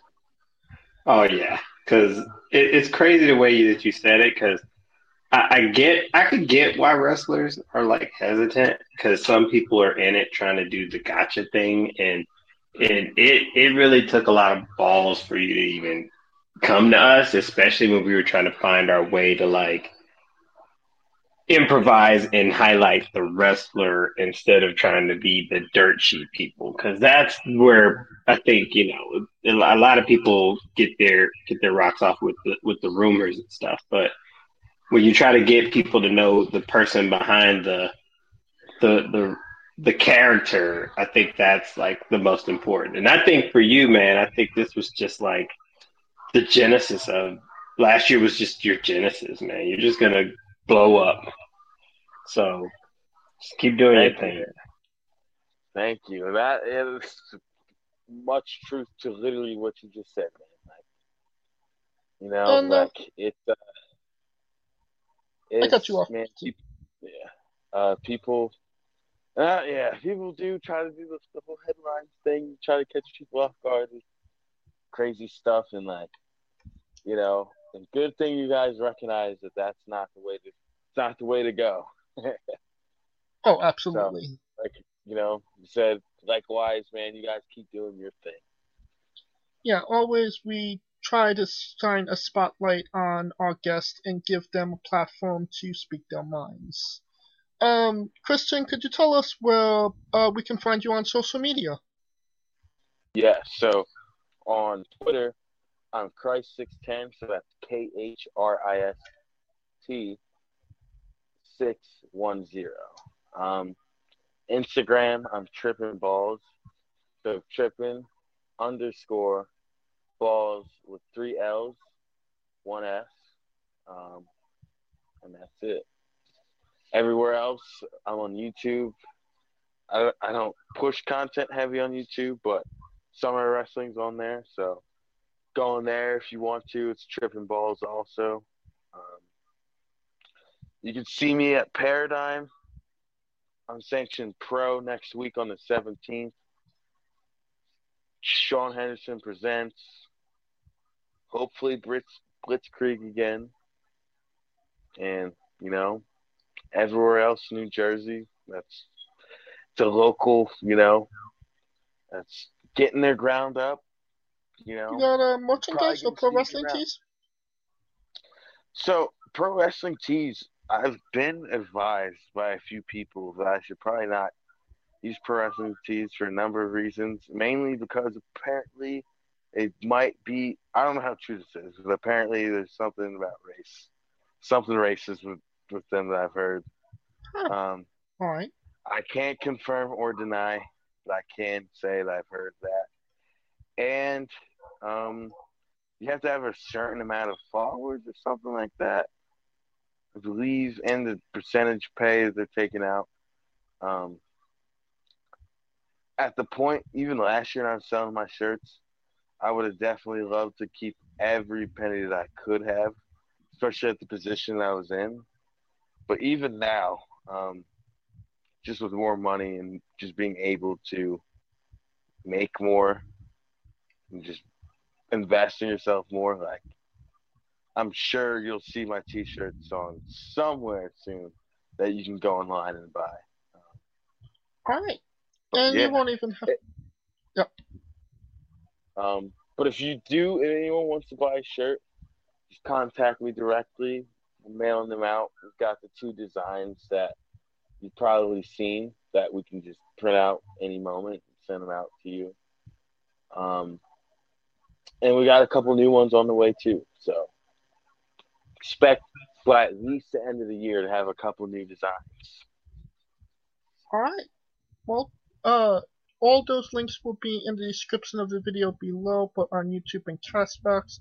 Nothing to copy and paste, just click it. A new tab will open. You can follow him. You've been listening to him for over three hours. Buy a damn shirt.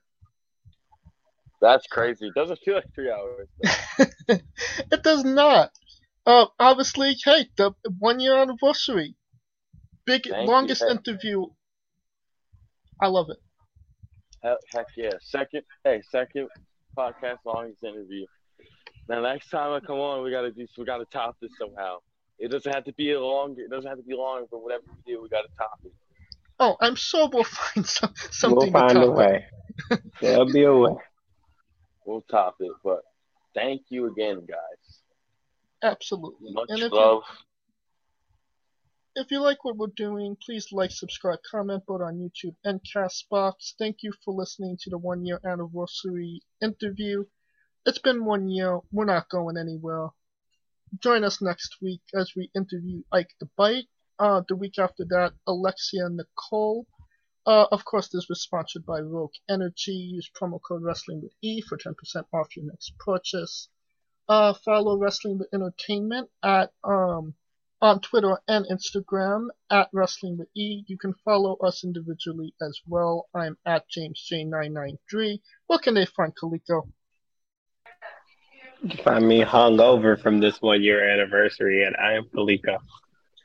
And of course, you can find Scooter at Scooter Dust. Alright, uh, Kristian, when I say wrestling wit, you say entertainment. Cool. For our very special guest, Kristian Robinson, Coleco Yacht, Scooter Dust, I'm James J, and this has been Wrestling with Entertainment. One Year Animals. Hey guys, this is Brutal Bob Evans from Hangs with Bob Seminars and TheWrestleLife.com, and you are listening to Wrestling with Entertainment, one of my favorite podcasts in the whole wide world. Hey folks, this is the Colossal Mike Law, and you are listening to Wrestling with Entertainment. Enjoy the show, support these guys. We appreciate it very much. We'll see you at ringside.